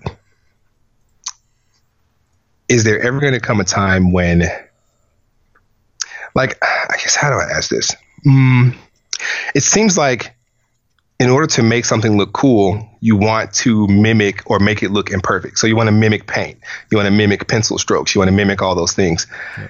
Is there ever a time when it's going to be faster to do it this way and then dumb it down or add those imperfections? Or is there, do you think it's possible to actually create something from scratch and then enhance it with CG? I think there's a good blend between the two. And I think at the end of it is all about what your intentions are. I think that's what defines it. You know, it's like, like you mentioned a perfect example, like the concept art for Black Panther. Like it's perfect that it's digital because it needs to be somewhat disposable, but at the same time, it needs to be perfect and refined that, that paint wouldn't necessarily give you at the time that it's made, right? Because it's like digital art, it's so easy to just photo bash and then do some extra stuff on it and boom, boom, boom. And then you have something close to show the director, like, hey, this is what I'm thinking rather than a rendering. I personally, as a director and a person that likes this kind of stuff too, I like the Drew Struzan approach or like the the Ralph McQuarrie illustration approach because it blends the line between imagination and not finished piece, and then the rest of that gets translated properly in the right hands to a master masterpiece. Basically, it's a difference that I felt when I was watching the latest Blade Runner and the original one. the The original one was just so. I'm not sure if you're fans of either, but the original one is so filled with texture and depth and detail, and the newest one felt so vacant of those things. And it was like really odd for me because i'm like that's a perfect example of the mix between the two the digital versus the original analog. And for me it's like they're two completely different things. Not one's better than the other. It's just they're two different things completely you know? So yeah. um, but i think there's a hybrid to it you know? And i think it's mostly in the intention. I think it all is about the intention. Like what you're doing right now you're on a you're like a soldier in his quest you know? Like you're going like you're, i'm gonna go and like you know, in regards to like the metaphor I see is like you're gonna, you know, take your the iron from the earth and you're making your art sword, you know, slowly and you're and you're and you're you're smashing it and you're building it up and you're layering it up and those are the days that you put in and you're understanding how to use these old techniques because but they see, are the perfections that you like these those imperfections, which I admire and you know, too. So that's what's in, not to cut you off, but that's what's so interesting. You just actually sort of helped me figure it out. Like that's what's so interesting about it is so when I make my best art, I'm coming from a place of absolute peace. Hmm. And I think all it really boils down to when it when you we're talking about intention and why you do one way versus the other is I like doing digital stuff. It's fun. But I like the peace that I get from um, from doing it the hands-on way. Like it feels like I don't know, like one of my favorite things to do in college. I was I, I did printmaking in college, lithographs and um, um, copper pressing, and just the process of that. Like I'm a really earthy guy, you know. Like I, I like a nice cigar, and like hmm. I'm I'm not gonna lie, like I like a nice plain glass of whiskey or scotch sure. and i like to do my art the old fashioned way. Like i remember printmaking in college was you know you you have to first prepare the copper plate through through burnishing it and like polishing it which took an hour. And then the next hour is like you have to etch it. Yeah. after you etch it you got to dip it in the acid and then after the acid you got to it's all these things. And then the favorite part is like laying it down and putting this paper over it which must be lined up absolutely perfect on all sides by the way. And then you crank this enormous wheel and you just hear the like the grinding of the wheel like the and it's churning out this piece of artwork this tiny little piece of paper after you know putting all that effort in. That to me is relaxing. It's sort of it's calming. You can shut your brain off. You don't even have to have any music on. You're just in the zone completely touching and creating this thing. And i think that's the sort of feeling that i'm getting from doing these uh, these halftone papers. It's because it's you paint the piece. Well, first you plan the piece, and then you, you draw it, and then you, you paint it, or or with you know ink, and then you you cut out your your your paper and you chisel it down with your little exacto knife. I actually think it's faster. Like I can do a, a drawing or a sketch in maybe half an hour, mm-hmm. and take two pieces of uh, two pieces of of this dot paper that have a gradient on it, place it over the figure, trace it out, cut it out, pull it off, and it looks like a finished piece. So it's actually faster.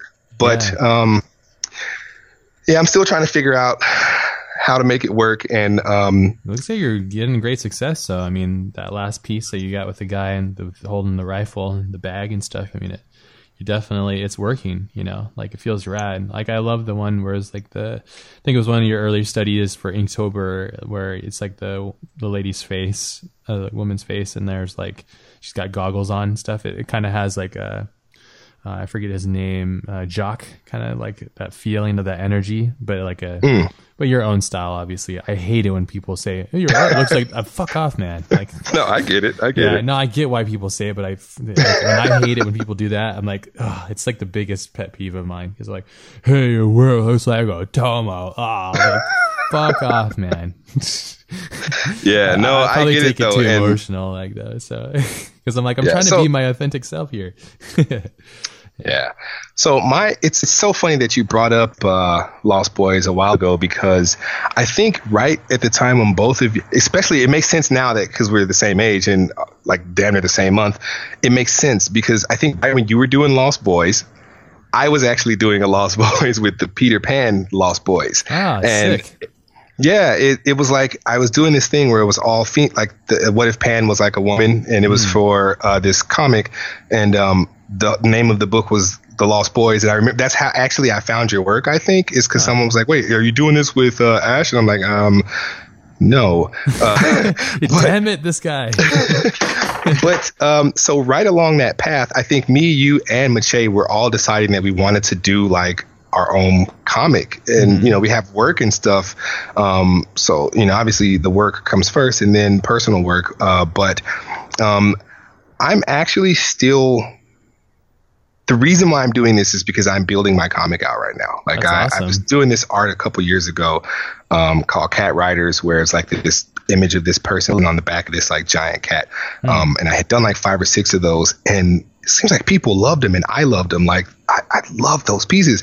So that's what my like story is about, and I've I've been building it out for like the past three years now, like writing here and there and doing some stuff here and there. But um, I I I want it to feel and look a certain way. Yeah. So I think the reason why I'm going down these paths and trying all these old methods is so that I can come up with something that's new and fresh on my own, but uh, feels different. I needed to not have the same homogeny that like that of the pieces that are out there right now. Like It's hard. and I feel that that's imp- I know it is hard, and you end up you end up going and like like you said, taking your own steel from the earth, and like like those cooking shows, you you go and you have to get like the best salt, and like Yeah. you need this fruit that only grows on the top of the Oh, you're Himalayan gonna mountain. love 42 Like, grams. You're gonna love it. It's gonna make so much sense to you, especially right now. Yeah. yeah, that's No, it's- that's, where I'm at. You're keeping up the fight. That's good because I, I know Mache and I, at least me, I, I mean, I got, I was really into it, and then uh, it's it's so difficult, and it takes so much time, and it doesn't pay anything, and like it's just. It, you have to love it, and I do love Yeah. it. It's just like I got obsessed with other things, but I will I will definitely be coming back to it. And every time I see when you post a drawing, it reminds me like, man, I need to get back and draw because I love drawing. It never goes away. It, it's always there, and I love drawing and I love that process and stuff. But um, uh, you're keeping up the fight because I think Mache even too. I think he fell the wayside along with me too because just like life gets in the way, you know, like Well, um, I see. I have the also I have the added privilege of not being a badass like you guys are. So, Yes, yeah, right. no, Well, I'm just do you have a saying. I mean, you guys. You? No, I don't. I don't, Okay, dude. I don't. It's just me. yeah. So I can I can like do this, and uh, my friend Phil uh, Boutte said, uh, life for a single guy is pretty much you wake up and you can say, I think I'm going to follow this duck f- around for the day. Like you can literally do whatever you want. So I'm just, Yeah, I mean, so I get it. You guys have families, but also, I mean, you guys are working on some kick ass projects, man. I, I mean, if I were working on those same kinds of projects, or if I were putting in the work that you guys are putting in to go down that path and then achieving the level of greatness that you guys are achieving, then I, I wouldn't be doing this crap either. no, it's not crap. It's what you love, you know, and it's the passion behind it and what Oh, matters too, you know. So, but no, I, I appreciate it. It's very kind of you to say, but um, no, it's definitely like, um, it's cool to see that, and and thank you for doing it and keep it going because it'll just remind me because. Uh, I mean, we've been developing Lost Boy into like a feature film, and we're still in script mode and stuff. It's just so much work, and there's so much that's not seen that I know you're aware of too as you create things Oh, of your own, you know. And so there's just Mhm. you know you get those little pockets of things and and also i was sharing so much of it and i was worried that it was like getting uh, mimicked and i was like oh crap i should stop sharing it until i'm ready to have like a That's thing that's what know? happened with mine. That's why Yes. I you'll see me working with this technique, uh, but you won't see any of the characters that I was previously putting out for it because I put so much work out, dude. And my friend was like, just start the comic now. And I'm like, no, man, I have to make sure I have all the ingredients first. And then I went to the store that day and I saw this, I think it was a Game Informer or something. And it was literally someone was on the cover that looked like it was like carbon copy pasted. Yeah. And I was like, no. Yeah, and then. I started seeing some of the designs that I was doing everywhere. And then I talked to uh, my friend Joel Farik, and he gave me this pretty cool sage advice because he's an old guard guy from uh, Ubisoft and all that stuff. Mm. Um, but he was like, Marco, this right here is your baby. Don't show anyone this. And I was like, oh, okay then. smart. Yeah. It's, yeah, it's, it was very smart. Because you want to share it, right? It's because it's something you that do. you love and you want to share it with friends. And then like, and then you want to share it with the world and then people start ripping it off and you're like oh damn you know? Like then it loses its its thing you know? And it and, in, and unless you're like uh, mcfarlane or like uh, an otomo where you've developed and you have this thing and it's a big brand uh, it's so easy to be ripped off and then and then people are like oh like your work looks like this. You're like, wait, hold on. I was doing this before this person. Not like that matters, but it's a part of the the journey. Yeah. Know? So yeah, but you're smart to do that, and I highly suggest that. Even for anybody else that's making things too, it's like be cautious when you share it and how you're going to share it. And when I think it's like the best way is to amass amount of work that somebody will see it and they'll go like, oh shit, I am not even try. you know, like they'll try, but they they won't come close because you've amassed the years behind it that they just can't come close to it. They'll just accept it as you being that person that's like leading the trends. Dude, I'm having the most fun talking with you. I, I hate that I have to leave here soon because I have to cook no. dinner and stuff. We have to do a part two if you're okay with it. I feel like, I mean, the, the funny thing is there's so much more to this conversation that I had on the docket. Yeah, we've barely, about. we've barely scratched the surface of a lot of different types of art, man. And like, I, I definitely feel like to do this again. Can we do a part two that will just tie into this episode sometime later this week or maybe like early next week or something? Oh man, I'd possible? love to. That'd be amazing. Yeah, so we can just like that that way we turn into this monster episode for people, but or maybe it's a part two. I don't know, but like it would just be great because I feel like there, we've just touched the surface and there's a lot of really cool, complicated things I want to talk to you about, like like making your own IP and all these kind of things, and also like you know drawing for yourself and creating things, and at the same time like having those like you know moments in your career with like client work and those you know successes. Like i know you just released and shared some with the black panther stuff and talking to you about that. And we haven't even touched on those things so. This is the first. This is the first in the episode. I was thinking about breaking this up into two episodes but i didn't want to um, just kind of mess with people's brains. So i figured we would just put it together and somehow kind of tie them together. I don't even know how we're going to do it smoothly so if you're listening to this you're probably getting an abrupt shift in uh, a couple the flow of this conversation, but it's fine. I just listened to where we were last. Um, it's been two weeks, I think. The distance between the two conversations. I guess. Man, has it been that long? That's Maybe bad. Three? I had stuff that was due in between there, and I didn't finish it yet. Don't admit that in, pub- in oh. public. oh man, well, hey. I think it's been two weeks. Um, let's see. We did our talk on February twentieth. So right. yeah, and now it's March second now. So the person that's listening is going like, wait, what? It's like a month away from here. So yeah, we, we, usually record these um, like a month or two prior to release. Usually just because I get insanely busy at times and things ebb and flow. So I, I, I try to do these as whenever I can get a chance. Marco's been busy. I've been busy and it's been hard to kind of get back onto this conversation, but it's been I think it's actually good that there was a little bit of a gap between the conversation because then there's like some things that you turned me on to that I went off and experienced. We'll talk about that, a la cooking and Gordon Ramsay, and then the show called Ugly Delicious, which I'd love to talk to you about. Um, and then we never even talked about you working on Black Panther, which I still haven't seen. I know what? that's a, I've been working around the clock. You know the hours I've been pulling, so I don't. I don't oh, think, yeah. I don't think uh, Black Panther's playing at like three in the morning, four in the morning when no, I, it's not. I actually have time. Um, but I I do I will eventually watch it, even though I, have kind of admitted that I'm not a superhero movie guy. I've just been right. hearing a lot of good things about this one, so it's just like I guess you know it's important for me to go off and see it.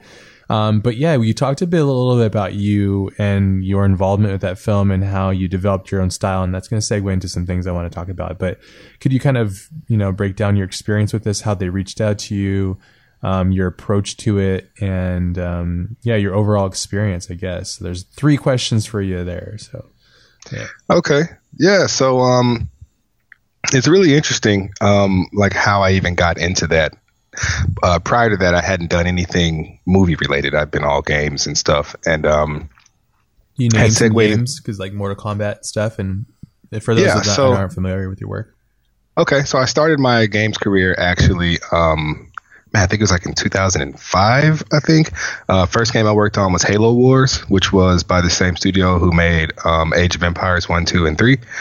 Um, so I did Halo Wars and a little bit of Age Four with them.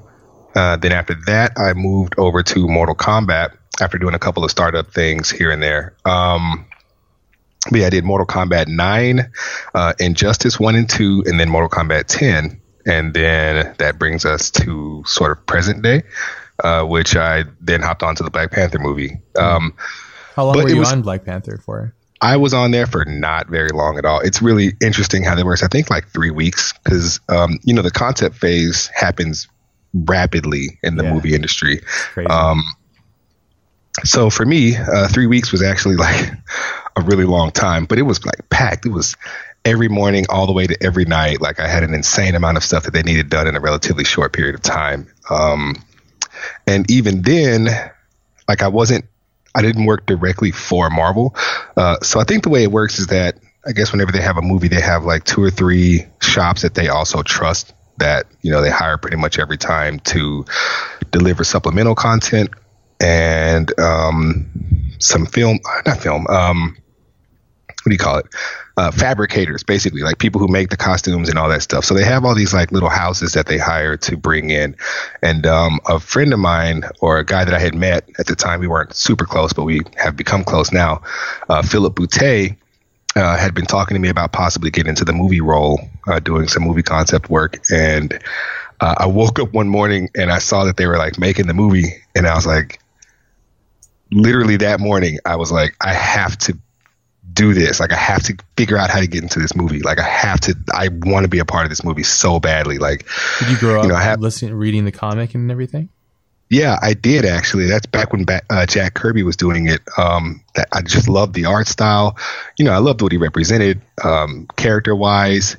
Um, you know, obviously, I, well, not obviously, but I was a bigger Spider-Man fan than a Black Panther fan. But Black Panther was like I would dress up as him, right? Like it, it just made more sense to me because sure. uh, Spider-Man was, you know, super kind of short, small, stringy kind of guy, and I dressed up as him a couple times, but.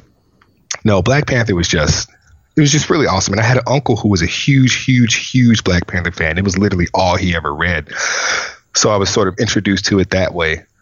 Um, but in terms of like how I got into it, um, so yeah, uh, I called Phil, called everybody that I knew. I, I, must have sent like a thousand messages to like Ryan Meinerding and uh, Andy too. You know, I hit those guys up. I was like, please, I have to figure out how to do this.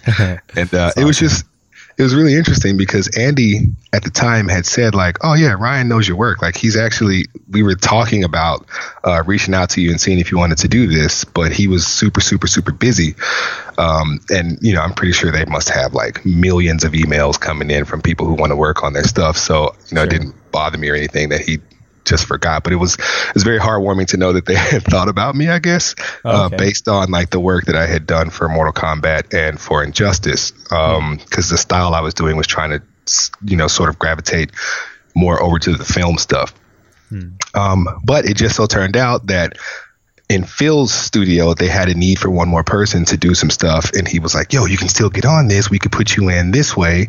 And that way you would still be attached to the movie which was cool because you know got to develop like a little small relationship with Ryan just through feedback and stuff.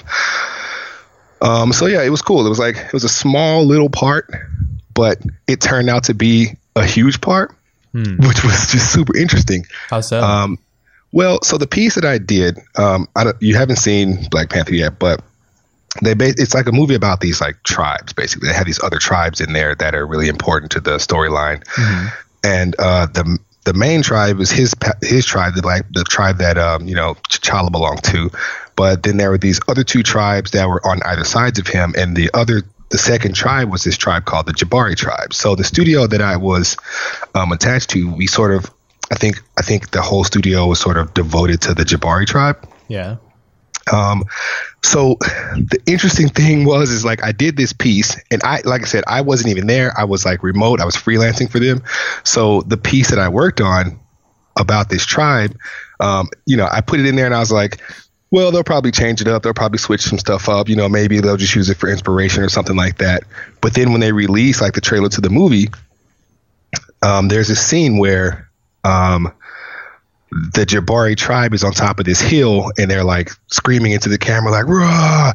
and this that scene looked so similar to like the piece that I actually did mm. and I guess it was a like you know they used it you know like they used a lot of the concept work that I had done cuz like it's hard to it's hard to like even explain like when you're making this thing from scratch they want like we had to figure out what the different design motifs of the armor was. Um, what does it look like to be a tribe of people who worship a gorilla god? Uh, what kind of colors do they wear? Like all of this stuff. So at the base level, like at the part of the the project where I was involved in, they took that work and stuck pretty closely to it. You know, they like Phil and a couple of other guys took the preliminary stuff that I had done and use it as a jump off point. And then obviously they had to refine it and stuff because, um, you know, you have to push it to like that super glossy polish, and and um, that was done internally while I was sort of externally. So I, I got to keep all the work that I did, but it was also pretty cool seeing it actually, you know, in the art book, in the yeah. Marvel art book. Like that was insane. Like That's I got the book feeling, and. Huh? It well, I mean, I never experienced anything like that before. That's definitely the first time so because cool. you know when I was doing like when I'm working on Mortal Kombat and all of this stuff, the books that I looked to were the Marvel books. Like I would have, um, you know, for anybody who's listening who doesn't know, um, when I worked at the studio, NetherRealm Studios, we did Injustice 1 and 2, which was a superhero game.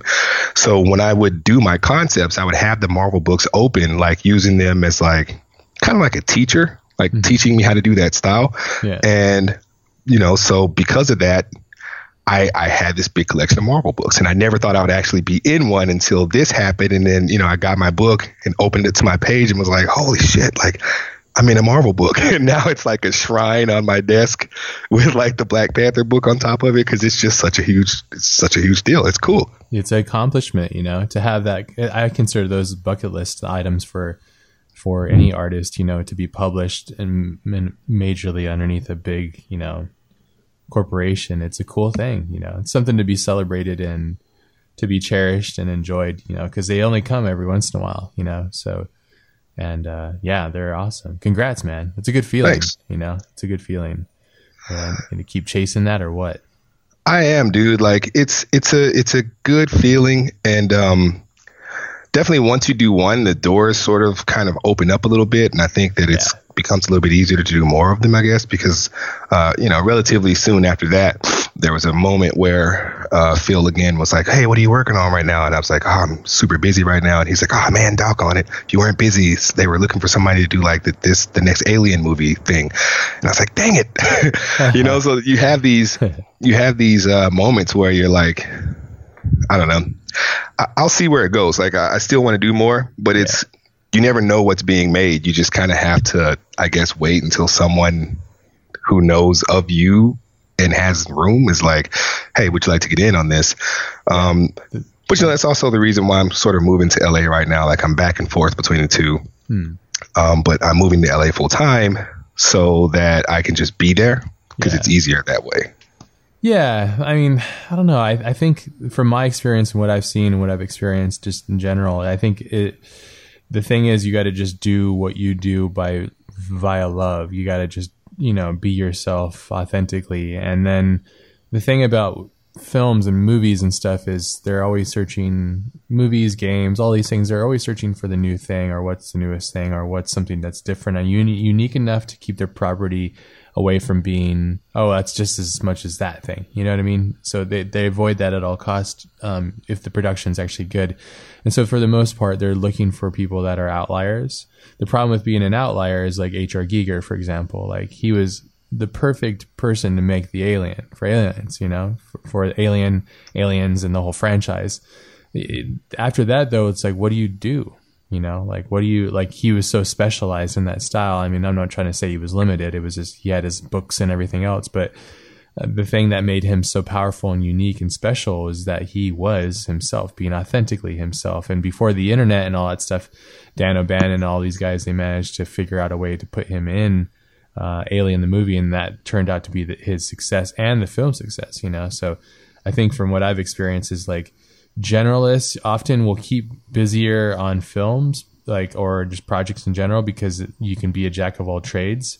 And i'd say like Maciej can be a generalist but he's also incredibly authentic himself but he's very good at just being a generalist you know like and that's not a that's not a slam against him. That's i think it's actually kind of harder sometimes to be a generalist because you have to carry so many different styles and stuff. But from what i've experienced i think that the people that really um, that are sought out usually it's just you got to just do your thing and then eventually the stars align and the thing you've been doing for the you know the past 10 years or 5 years the style you've been, developing somebody's going to go like can we put this to a different format a different medium and then you have this really unique thing and that's going to be your style evolved into some other form of media which is really quite cool so yeah. you know and i wonder about that too because I'm sort of in this like weird vein in between a generalist and like I don't mean generalist in the way that you know you and Maciej are, where you guys have your hands in so many different projects and uh, um, pipelines, like you know the 3D pipeline, or or whether it's you know using all these different programs and stuff.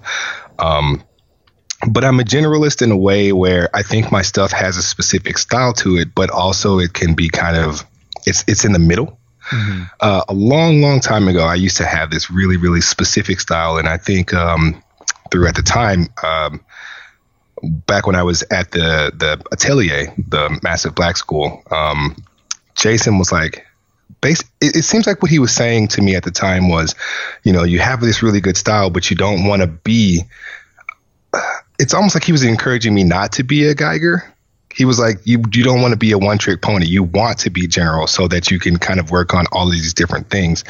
And it's worked for so for me so far, but it's also like I'm kind of struggling to remember what my actual style is. Exactly. That's a word. Although now now you can kind of I, I don't know, maybe it'll develop, but Of course it is. As you as you every day you sit there and you do it, you're developing it, whether you know it or not, you know.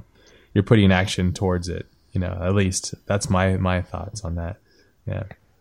What do you think about the way that the world is moving right now, though? Like, mm. oh, it's moving there, so fast a, in so many directions. true. So, if you take this same argument, or if you take this same conversation, and you apply it to the music world, for example. Sure, sure. Back then, you know, Tupac was Tupac, mm-hmm. and everybody knew who Tupac was. But do you think Tupac would have survived in today's world of being Tupac in a world where there are so many people who are so individual. Like I, it's almost like the market is flooded with. We have so much music now. Yeah, it's it's it's it's it, this it, this actually what the music business is is what's happening right now to the motion graphics industry and the design industry and the film industry too. It's happening because it's so rapid. The tools have gotten faster. But the thing about Tupac is he was such a like an, a, a talented person, you know, like and I think no matter what, in my opinion, at least maybe I'm a dreamer, but I think talent trumps it all. I think it does. I think it, I think that that unique style and that unique voice would rise above. Um, there are a lot of talented people out there that don't have a voice or don't have a stream, don't have a lot of things have to align. You need to have the right producer, you need to have the right connections, all these kind of things. Obviously, that's a very important part of it. Right. Um, but I think that's a good question, and I think you know, honestly, if Tupac decided, you know, I'm going to be a generalist, I'm going to start doing country music, I think it would really mess him up. You know what I mean? Yeah, true. So, and well, I think that's I the guess, same thing for artists too. You know, I think it, it's well, artists in general, it's a broad thing. You know, it's just being creative, expressing yourself in a in a a way of communicating that's beyond the normal means of what we're doing now, which is communicating via voice and you know words and. Meanings. Well, I guess I guess more so what I'm even saying, what I'm even getting at is like is that plus the attention span that people actually have right now. Like, mm, yeah. because it's so flooded, we have so much information out there. It's like, boom, you do this, and then boom, you're onto that, and then boom, you're onto that. But I think the world actually consumes its stuff the same way.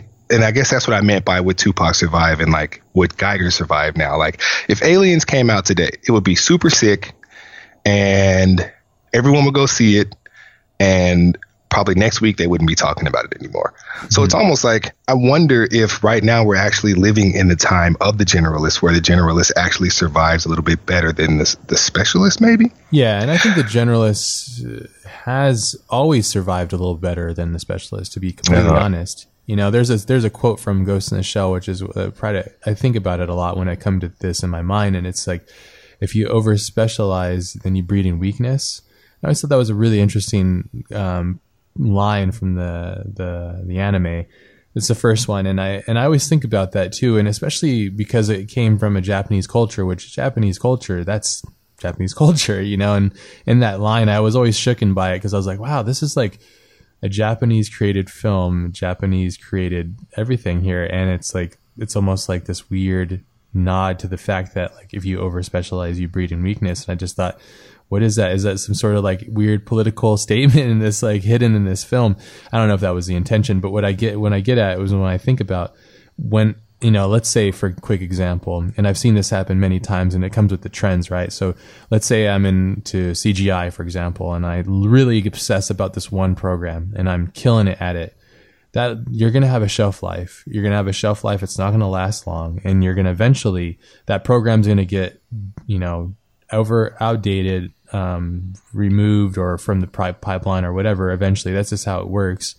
And then you'll have you'll be forced to move to the next thing. I'll forced to be a generalist.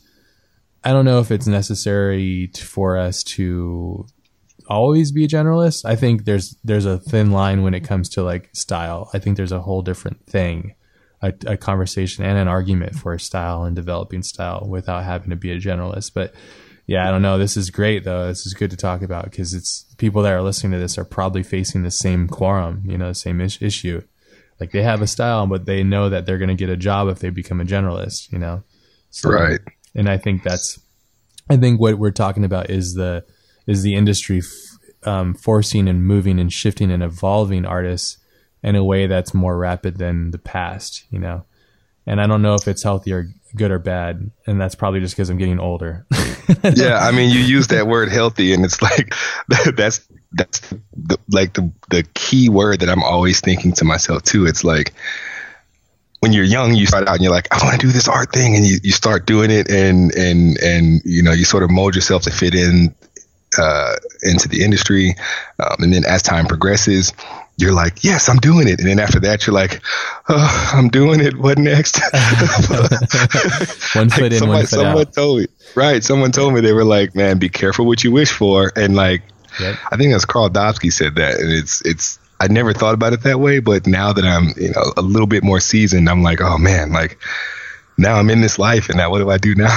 Yeah. I don't know. That sounds like a really morbid way to say it, but it's no, no, no. You know, you're living in it. You're doing it every day obsessively as any, you know, true artist would do. You know, I think that comes with the territory, those kind of um, it's not a doubt, but it's like you know a questioning of what it is you're doing and why you're doing it. And as you evolve as an artist, there's different steps. I call it the infinity ladder. Every day you sit you sit there and you push forward and you you cry, you climb one more rung of the ladder, the infinity ladder. There's no ending to it. I call I do the same thing with jujitsu. Like I go in there, I get smashed, I smash people, and it's just slightly better than the last time or it's slightly worse, but it's never like, whoa, you know, sometimes you have those revelations, right? And you get those big moments like, you know, sitting there and looking at your art published in the book that's been spread around the world, representing a project that you're quite proud of. Those are special moments. Those are memories. Um, but I think that there's also these, you know, very unique uh, experiences as an artist as you evolve through the process. It's like almost when you get to a certain point, I feel like if I were to relate it to jujitsu, because I do oftentimes, because it's part of my life. It's like um, I'm not sure if you're familiar with like how the black the, the the belt system works. It's quite ingenious actually, and it, that's what makes it so unique. I think, and I would like to see a way to merge this into art because I think it's fascinating. Do you know about the belt system? How it works? Um, loosely, but not really. Go ahead. So really quickly, so there's you start off um, when you come into rolling, you're white belt. You're clean, pure, like just there's nothing to you. You're just white white belt you know? And then as you evolve you go into um, you become a blue belt if you if you continue at it and then a purple belt which is where i'm at now. Then you have a brown belt and then you have a black belt. The the guy the idea is to go from a spectrum you know and to go from white to black and then the spectrum of you know pro- progress basically. And so as you go and develop yourself through these different processes, you go through in different experiences, you know, and my, my, uh, my coach Gio is always telling me, cause I, I'm struggling now. I feel like I'm plateauing.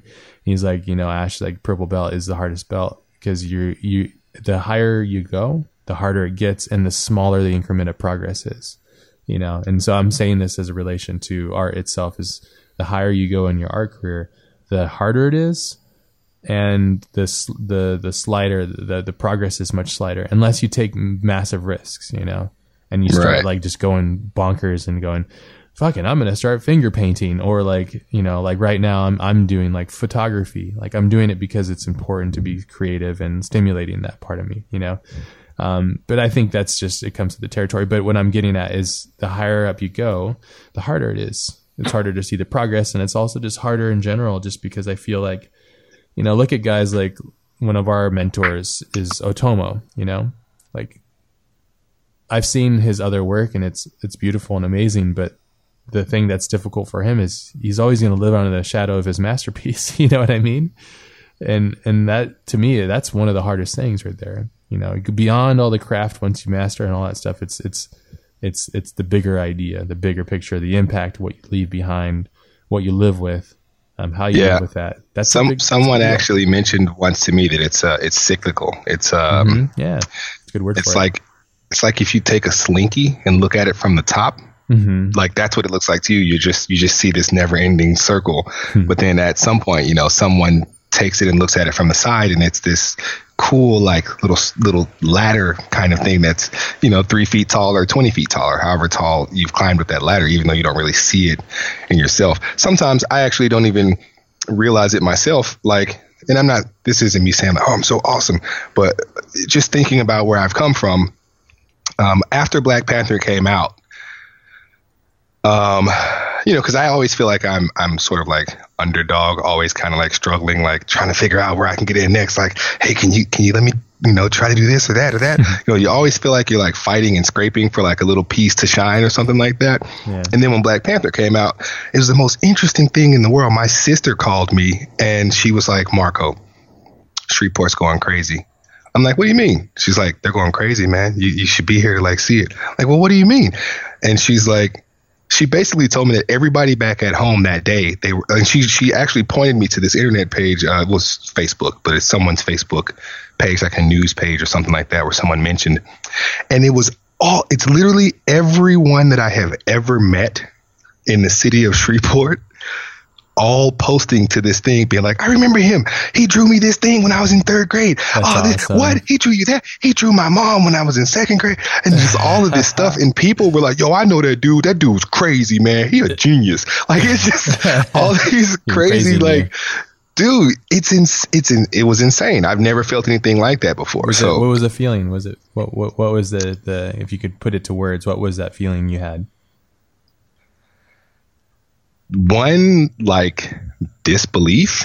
Sure. I, I mean, disbelief's a hard word because it's it's not that I didn't believe it. It was just, I mean, I was just at home, you know, sitting in my living room and like kind of just pacing back and forth, thinking about stuff, and it was happening. I, I guess, like uh, as my sister explained it, you know, it was all this stuff that was happening, all these people, and then you know, all the comments were flooding in on on Facebook, and I think I must have got like a hundred requests or 200 requests, a bunch, of, so many emails I couldn't even answer to them. And it just like, I don't know. I was trying to think about what I was making for breakfast. I, it's it's like it's something you can't really comprehend because again, like I all you see is the top of the slinky, which is just a circle, and I'm just like I'm I don't know. You, you yeah. it's interesting. It's it's an indescribable feeling. Pride? Is there pride in there? Yes, a little bit. Dude, I don't know why it's. I mean, it's a bad thing to admit that there's pride in there. You should be. Well, it wasn't. It wasn't that there was a lack of pride. It's that the weirdest things happened to me after the movie. And this is really weird because I haven't even talked about it yet, except for like one little spot where I may have like alluded to it. Mm-hmm. But here I was with this super, super sense of pride, this amazing sense of pride and joy. And at the same time, two clerical errors really screwed me up. I don't know. Can you curse on here? yeah, you can say whatever the fuck you want. I was so fucking pissed. There you go. so in the book, in the actual book, they accidentally credited my pieces of work to someone else. Ah, yeah, that sucks. And that's printed. It's printed. It's out there. It's gone. They've already done all the prints. It's not going to happen again. And through some other clerical error, in the credits, they accidentally left out a lot of people from the studio that I worked for and double credited some other people. Like there's some people whose names appear like twice in the credits. It, mm. It's clear that it was like an accident. Like some someone somewhere made some goofs.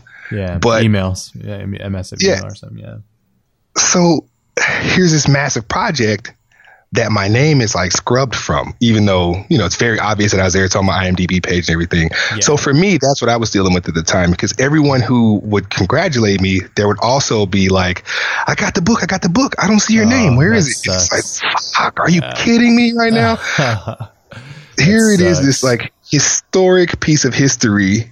And yeah. Yeah. for me, also like a historic thing for me. And like, it's the actual writing of my name just isn't there, and this it's is, it's heartbreaking. So that's why I don't talk about it too much because it's like it's so so awesome, sure. but also much more heartbreaking.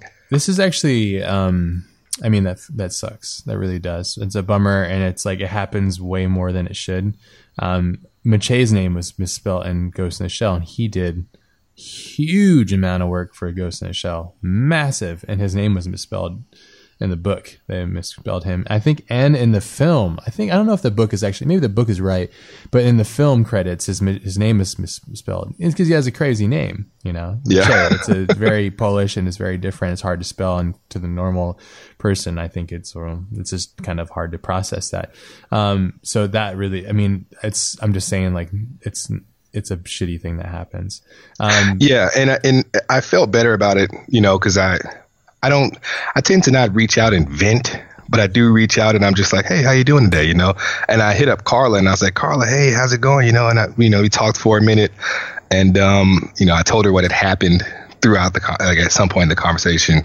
And uh, she was like, "Man, that really, really sucks." And at that moment, I felt really bad. And then she was like, "Man, sounds like my first ten, like five or six. I don't remember the exact number. I'm just gonna say ten. She's like, "Sounds like my first five or six movies that I did for uh, um, what was it? One of those guys, the Star Wars guys. Why can't I think of the name? Of? Yeah, ILM. She's like, sounds like the work that I did for ILM. She's like, I wasn't even credited and I wasn't allowed to show any of the work. I can't even yeah. show it, even yeah. the work that didn't make it in. And I'm like, yeah, immediately I was like, oh shit, let me stop complaining then because she has and she she's hard worker. She works so fast. I'm sure she probably had like 80 pieces that she just can never show, and yeah, her name's not out there. And at that moment, I was just like, all right, all right, cool. I'll stop being a about it. Let's no, but on. at the same time, you're you're you're it's completely valid thing, and then I think this actually brings up a couple things. But I want to go back to what you said a, a little earlier. But it's I mean, this is uh, something I face all the time, and something that if you're listening to this and you sign a contract that says you can't share the work, then you know you're not doing a favor to the artist community in general. Like, I think we should do away with those things. I don't work like I've I've I've dropped or left big projects because they won't they simply won't let me show the work, and I'm like, well, it's incredibly damaging to me to not be able to share that work. I need to be able to share it as a freelancer or working freelancer. I need to stay relevant. So if they if they really want to, then I just charge them double because it's damages basically. So, and if oh, they and, and, and, if they want to, if they if they feel like it's I'm worth that that price, but for the most part, you have to be willing to stand up against it, and it's it's a cause that I feel very um, adamant about and very strong about. Like we shouldn't be doing jobs that that we shouldn't be working for people that just want to put us under their thumb. I don't I don't believe in it. I don't think it's right, and I think it's an unethical thing against the artist community. Um, and it's in, it's put in a lot of contracts, and it's one thing that uh, my wife and I fight against when I work on a project. And being able to share the work's incredibly important. One thing you said about when you were getting all this acclaim and and, the, and your hometown was like raving and you had this internet noise that was positive. Uh, the thing I thought was really interesting is you're like, what do I got to cook for dinner for breakfast? And I think that is a perfect. That's a, it's funny, funny. I don't know how it came out naturally, but I think it's perfect because as you go through your life and the things I've progressed and, and experienced is that like what you'll what you'll realize with all this stuff is a lot of it's just noise, whether it's good or bad. And what matters is just what you have in front of you and the people that you have in front of you and what you're doing in front of you. You know, like there's this like weird thing that happens, and I've been watching other people and their success and their failures and stuff, and then seeing them rise and fall. Is that um, that stuff can really make or break you. You know, the noise can make or break you depending on how you listen to it and how you take in that input you know so it's really it's it's it's a trip and i like that you're like i just need to figure out how to, what i'm going to make for breakfast because i think that's really you know because i mean what if you just sit online and you're not going to eat and then you're going to be hungry and whatever and then you're to it's to be an unbalanced experience you know so but yeah, and it's mostly it like yes true yeah. for me it was mostly i guess what i meant by it was that of course and also, I think sometimes when you're like striving for these things and you're reaching for these like things to check off on your checklist, there's like um, almost this misconception that even you might have, like, I, if I attain this, then I will attain ultimate power. And like when these things happen, like when the movie came out, yeah, it was cool. It was super cool, and like I was super happy with all of it. And I think this is also why I said there was not necessarily like too much pride. It's like it came out and I didn't like grow wings and fly away. Like I didn't become one punch man and, and now I can punch through a building. It's just like nothing changed. I mean, it's it's awesome. Like thing, I'm sure things changed. Like I'm pretty sure. I mean, I've even gotten a couple of emails being like, "Hey, are you free to work on this?" Or like, you know, it, you get you you've get more work. You've inspired people, I'm sure. You know, and I'm sure that helps as well. So that's really important, right? That's the most that that's literally exactly what I was getting to. That's Sorry. the part that that does it for me the most. It's like yeah. I got a message from this guy. I feel bad. I haven't even responded to it yet. I have to figure out how to respond to it. And uh, it was this this uh, young person who sent me this message, and and he was like, you know, and I responded to most things that people said, and it was painstaking task. Like I responded to everything except this one because I'm trying to figure out how. And it was this this guy who I guess um, this young kid, and he said um, something along the lines of, "Hey, Marco, um, I really, really loved your work. You're really inspiring. Uh, I love to see pictures of you like doing art, but also in the gym because I have a rare muscle disease where my muscles don't develop properly, and because of that, I can never hold a pencil. But I believe that I'm an artist, and I I my passion is art, but I, I can't do it. Oh, so I feel like I'm living my life through you. And wow. I just wanted you to know you're really inspiring and I look up to you. And Whoa. I haven't I know that that's that's the one. That's the one that you did it. I I going to him. I wanted to like draw a picture or paint something or something. Oh, I'm trying yeah. to figure out how. But like you'll figure it out. Just, that one was a doozy, man. It was like, one. wow, that's a big one. Yeah, that's so what she said. If, but yeah, dang it, I had to do it. the timing, yeah, perfect the timing. perfect timing. Um, no, but that is that's gnarly. That's a, yeah, that, yeah. that I think that that's the reason right there. Let's hope like, he listens to this. You know, maybe maybe reply to him here and tell him something now, and then you know live by just doing by helping him live vicariously through you. Just do your thing. But maybe this is a good place to do it. I don't want to put you on the spot. Maybe not, but.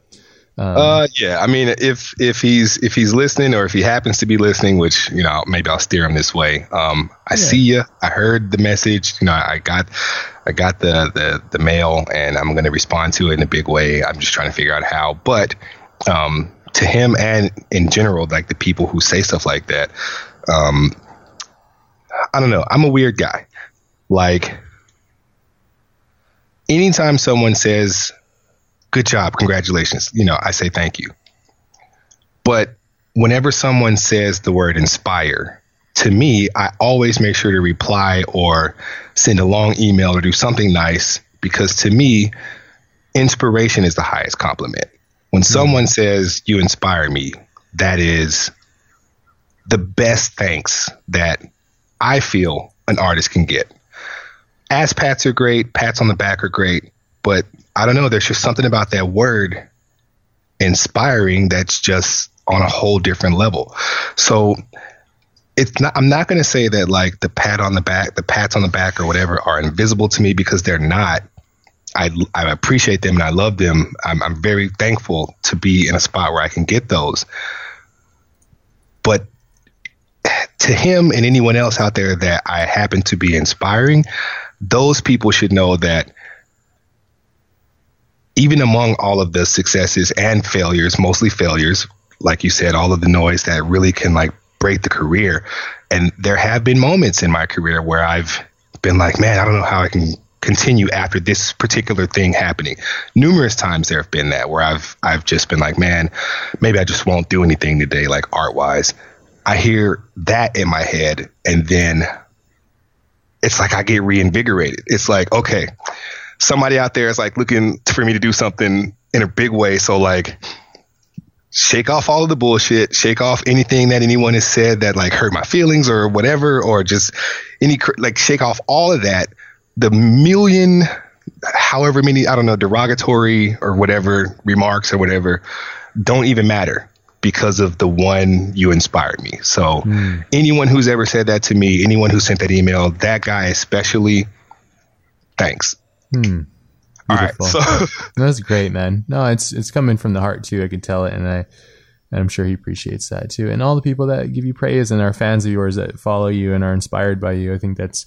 I agree. I, I think that is the the highest compliment you can receive as as an artist, and it comes in the most humblest forms, and you have to really look at it and enjoy it. I think that's really the the key and experience it because yeah, it, it's it's a fleeting thing um, and that's interesting that that's the fuel for you too. I'm sure it's not the only fuel, but that's it's a good one because genuine, honest um, appreciation from those that enjoy your work will get you through the shitty times. Which, as we know, uh, you have to embrace the suck of it all because there's a lot of it. But it's also very subjective, you know. So, and how you look at it, and you know, there's a thing that I always go. It could always be it could always be worse. And then I go, it could always be better, you know, in my head because it's very true, you know, like, um, cause I used to say that all the time, like it could always be better or it could always be worse, you know, to humble myself.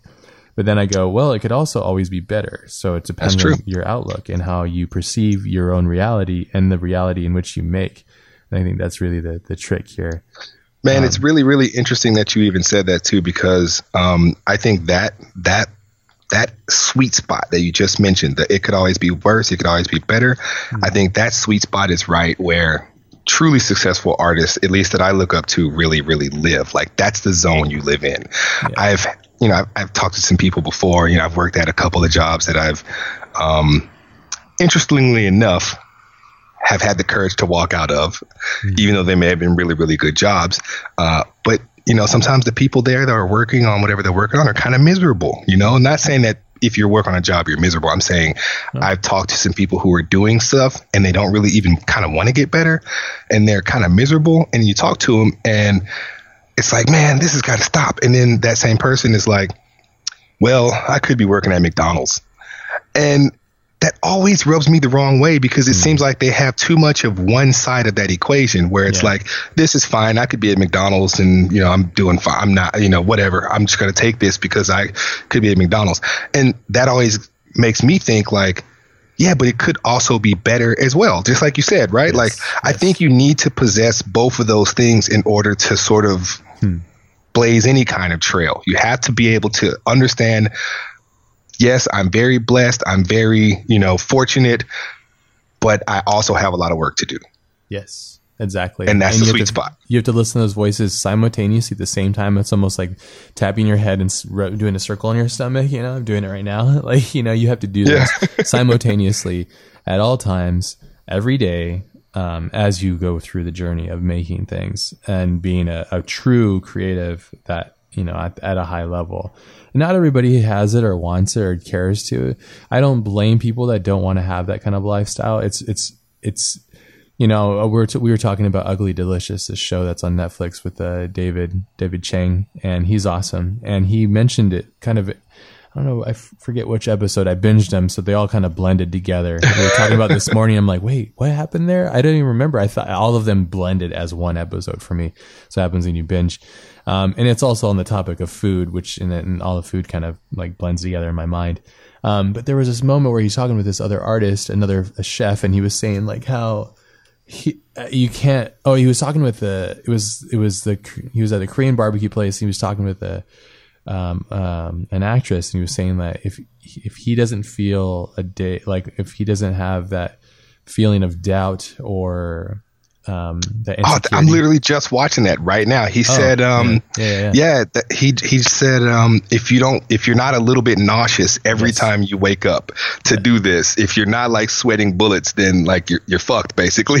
yeah, yeah, you you become complacent. And the problem with that though is your quality of life is you're always constantly like fight or flight in the stress mode and that's a really unhealthy way to live life and that's where i feel like a lot of things like uh, cancer and these like you know it, it's not good you know so for me it's it's it's i'm always constantly fighting that like you know where is my balance because i definitely don't want to constantly like it's exhausting to to to feel and live like that you know to constantly be on the edge and i have been for the past seven or eight years now working in the industry, just pushing myself. But I feel like the the the the more seasoned you get with it, the more you can control the ebbs and flows of that. But I'm always insecure about the fact that if I'm enjoying myself, if I'm not doing it right, you know, it's this weird insecurity that happens. But I, but I, I, will be like I will be honest. I'm trying so many different things, and I'm learning so many different things from screenwriting to photography to um, CGI, all these things. And there's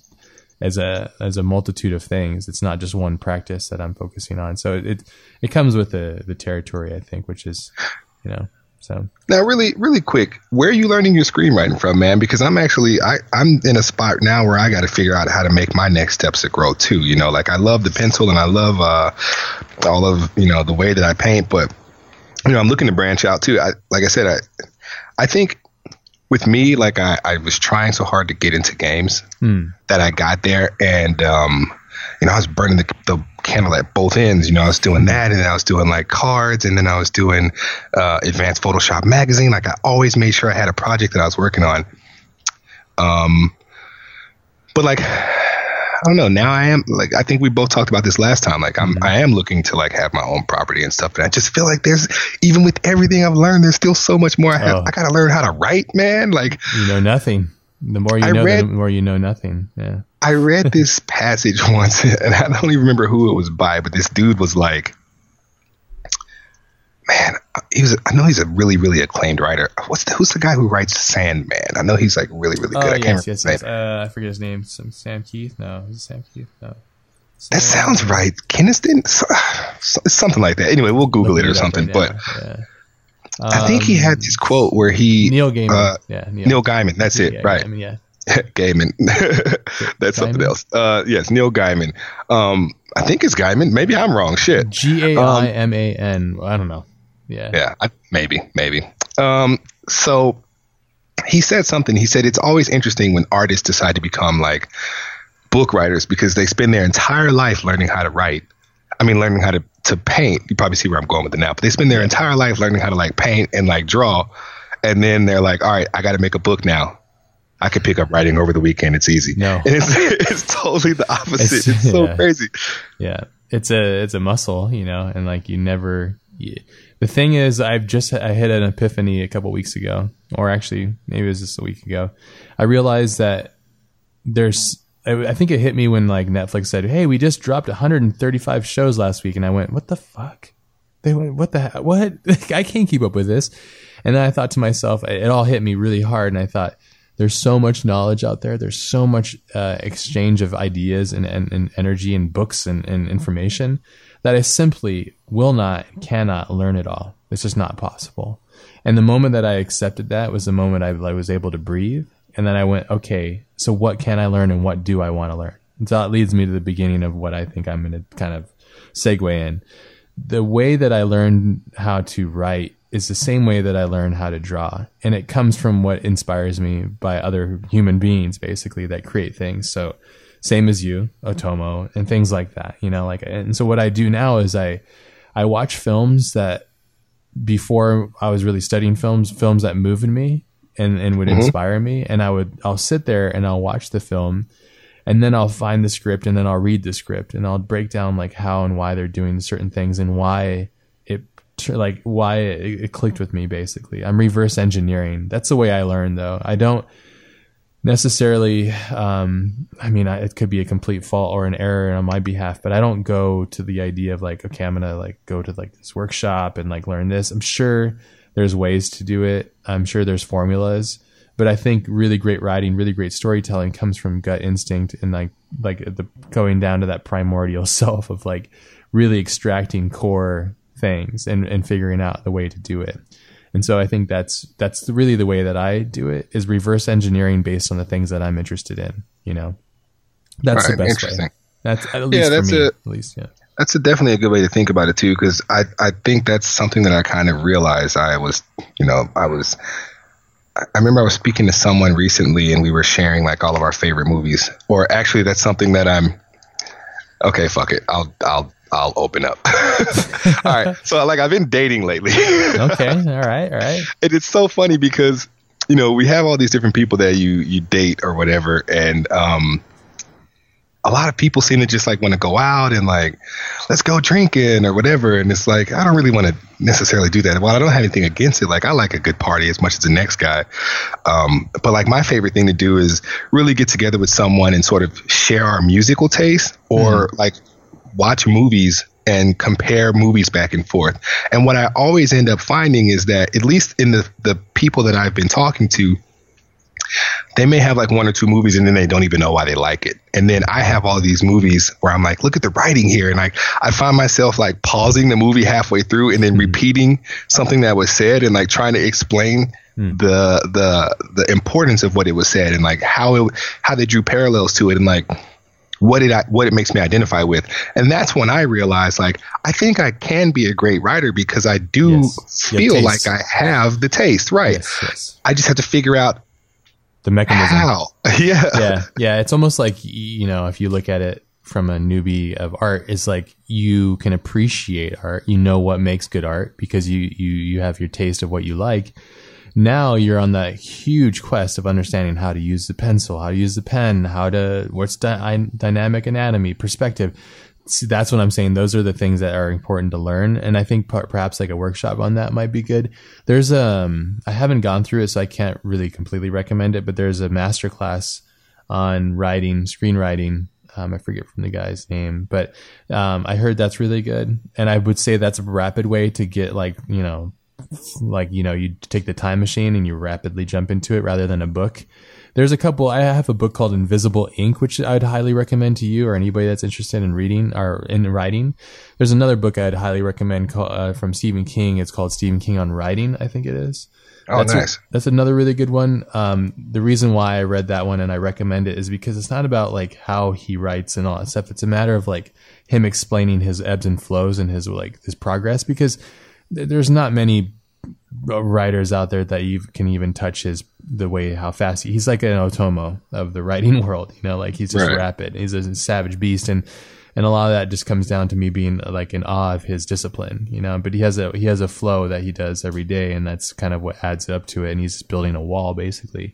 Um, but it's obvious that he enjoys his work. I don't know. I'm not sure if you're a Stephen King fan, but um, oh yeah yeah, I mean, he's got some incredible stuff out there, and it's something that it's just pop culture gold, basically.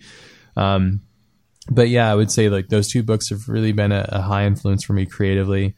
Um, and I, but I think you're right. I think you have taste. You know, it's something I've told my daughter. She's very picky at certain things about eating food, and I say, you know, that's a good thing and a bad thing. The good thing is that you have taste. The bad thing is you don't know how to cook. So you got to figure out how to cook the things that you want, and you have to be healthy because you just eat junk all the time. You know, if I don't teach her how to to cook good, but it's it's a, it's a positive that I managed to take out of the negative, which is like used to be like insulting me, like what you don't like this food I cooked, what the heck? But at the same time, I go, oh okay, I think what it is is she has a unique taste, you know, and I think that's what you're going through now is you have a unique taste and you're trying to find that in a partner as well, which is very smart. And it's not just like surface level, let's go party and I'm physically attracted to you. It's like, let's talk about things beyond this realm of reality and what's deeper into it. And if you resonate and those things connect with you, then you are a writer, I think, or you are an artist. And It's a matter of now crafting what motivates you. And what you're probably going to end up doing eventually is you're going to take all the bits and pieces that, of things that you love and admire,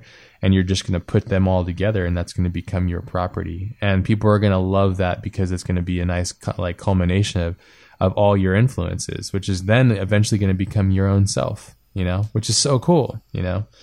That's at least the way I look at it. I could be wrong. No, man, but. and that was like extremely helpful too because as you're saying that, I'm looking around at all this stuff that I've collected. Like one day this is going to help me, and yeah. you know, I've I've sort of I don't want to say abandoned it, but I, I have all these things and these influences that I surround myself with, and it's like I'm probably never going to use this stuff. But the truth is, is I guess I'm using a little bit of it every single day. So yeah, yeah, I guess you're right. Whether you know it or not, you know, it's like I just released this like piece of art. Somebody was like, "Oh, were you inspired by this one thing?" And I was like, "You know what? Probably subconsciously, it was probably there. You know, I wouldn't, I didn't even think about that. Sometimes that's one of the most annoying things that I get online. I don't know. If, I don't know if you experience that too. It's cool. It reminds me of this thing. I'm like, oh, fuck off, man. Like I don't. Like I'm trying to be my own unique self. This is something I wanted to talk to you about too, because I'm always yes. curious about how other artists react to negative comments and feedback and the internet stuff, and also like how um, how you kind of navigate that. You know, how you navigate. Um, I feel like as I feel like artists are so hard on other artists. Like it's oh it's, yeah, it's definitely. so savage and like you, you when you're successful, people are like oh, good for you in your face. And then behind you go, that fucking guy sucks, you know, or I know, like to your face, they're like, I know that guy. And then after that, they're like, you know what? I know a story or two about that guy. Yeah, no, so it's, yeah. it's super interesting because you just asked that. And literally that was just put into perspective by, again, this freaking cookie show, cooking show, Ugly yes. Delicious. Yes. He sort Parallels. of touched on that in a, a roundabout way, but I don't think he was trying to touch on that. It's just how I unraveled it, unpackaged that information, yep. and it became what I got from it he was saying in one of his episodes, I think it was the first one, he said, um, good cooking, it's about the food, of course, and it's about the taste and everything, but it's also not about that. It's about when someone tastes your dish, you want them to remember a good time in their life. You want them to remember the smell from their mom's kitchen, or you want them to remember a time when, you know, their mom cooked for them and it made them really at peace. So in that light, that's a high level. Right. In that light, I think it's for me, it doesn't bother me anymore, at least, when someone says, Oh, your work reminds me of this. Because mm. if it's reminding them of something that they found joy in, I'm cool with that. That's like, a good way of looking at it. I like people. That dude, it's it's only because people draw so many different parallels. Like I've been told I look my work looks like so many so like so many different broad ends of the spectrum. Like people yeah. see it and they're like I've been someone said uh, one that I do agree with. Um, someone's like, "Oh, you, your your line work and your pencil work is sort of like um, it reminds me of Moebius." Yeah. And at the time, it's so interesting. At the time, I didn't know who Moebius was when that was great. Yeah, that's cool and that you didn't like, know too. That's even better dude. I mean, you know me. When I'm you saw his work, you were like, "Whoa, what the?" I fuck? was. Yeah. I was like, I was thrust into this era where I was just like, "Oh, I gotta make as much of this stuff as I can." Oh, and then I would look amazing. to his stuff, and it was like, "Dude, this stuff, this dude, like, we would have been friends." oh yeah, you guys would have been homies. We all would have been because he's amazing. Yeah, yeah. He was, he was like us in the older body. it's crazy. It is crazy. He and he died like I think one right when I found out about Mo- Moebius. Moebius. I don't know if that's how you pronounce it. Moebius. He had just yeah. he, had, he, just died recently, right? Uh, he died four years ago, I think. Yeah. I think that's when Jean, I found out Jean about Giraud. his work. Giraud. Yep. That's yeah. when I found out about his work. I mean, obviously, I, I probably in a roundabout way seen his Jimi Hendrix stuff for the stuff he did for heavy metal, but I sure. didn't really know who he was. Um, but yeah, so I love those days where you would see, and Dave, David bring this up. There's a lot of parallels to this show and what we talk about and art in general. I highly suggest you guys watching it. Um, Ugly Delicious and also like Chef's Table. They're all kind of close and, and very, very similar. But yeah, sorry to cut you off, but I was just going to make a quick point. Ah, I lost it. Damn it. Uh, go ahead. Go ahead. all right. So the next question you asked was, oh, dude, I get it. I think the next question you asked was, um, Negative. How do we respond to the negative comments and whatnot, right? Yeah, yeah. So I think that one thing that's helped me is that I always have had this approach that um so when I went to the school, the atelier, um, Carl Dobsky was one of my teachers. Loved him to death. one of the coolest freaking dudes you'll ever meet, in my opinion. Amazing and just has this profound way of thinking about stuff. And I think one of the things that resonated with him from me was that I never sort of shied away from having to do work. Work ethic was huge. And I'm going to get back to the point because this does talk about the point, but mm. uh, work ethic was huge for me. So he would say something, um, we would draw these pictures or whatever and you know i could see him critiquing other people and some people would be like fuck man god damn it and he would critique me and i'd be like all right well i'll start over hmm. and every time i did he would be like his kind of eyebrow would raise and then one day he asked me, he's like, dude, you never like get upset about anything that I say art wise or anything anybody else says art wise, and then you just kind of do it. What's the deal? Like, how do, how are you that cool? And then I told him, I was like, if shit's got to change, shit's got to change, mm. and that's just always been my way of approaching it. So mm. I take that and I couple it with something that Jason Manley said one time, where he was, you know, we were in portrait class and um, we were drawing these, trying to get these likenesses of these people. Um, and he I don't remember exactly like Jason's kind of known for going on these tirades and good or bad however you perceive it um, but he he was railing on somebody and he's like that's the thing about art if you're drawing a fucking portrait a four fucking four year old could come up to you and you know it doesn't matter how much time you spent on it. If it looks like the person, the four year old's gonna say it looks like him. And if it doesn't fucking look like him, four year old's gonna say it doesn't fucking look like him. and to me, I take those two things. It's like, okay, well, if you got to change shit, you got to change it. And if something looks right, it looks right. And if it doesn't, it doesn't. Yeah. So I take that when I am reading the comments. Hmm. If someone says something really negative or whatever, it tends to what they say doesn't bother me. The person might bother me. The delivery of the information, like he, I might think that that guy's a fucking clown. Like I, am gonna be honest, I might go to his page and be like, "What the fuck is this? What the fuck this guy? I don't know this, this fucking get out of here." But I'll always remember what he said. Like if he yeah. says, "Dude, your hands are like you draw the you draw the fucking." Usually the way that they send the information is shitty. It's like, why are you gonna give them these midget hands? And it's like, oh, it's the most get the fuck out of here. But you know, I might block the dude or like get rid of him or just delete the comment. But I am being conscious, like, okay, let me check yes. this out. Let me see yes. if it's got validity what he's saying. Now, mind you, I grew up with a little bit of a different upbringing than some people in that I am an African American. So I've had pretty much every insult lobbed at me mm, so in the book. then? Yeah, I got kind of thick skin with that. And mm. it so that to me the the, the combination armor. of those things, right? The combination of those things like it, it I try not to let it bother me too much. Like, you know, there are people that are going to like your work and there's people that are not going to like it. And it's, you know, sometimes I have to give critiques to students and I feel like I try to package the information as lovingly as possible. Yeah. It's and try to give good feedback. Yeah. Um, and even then there are some people who are going to be absolutely just devastated. Yeah. Yeah.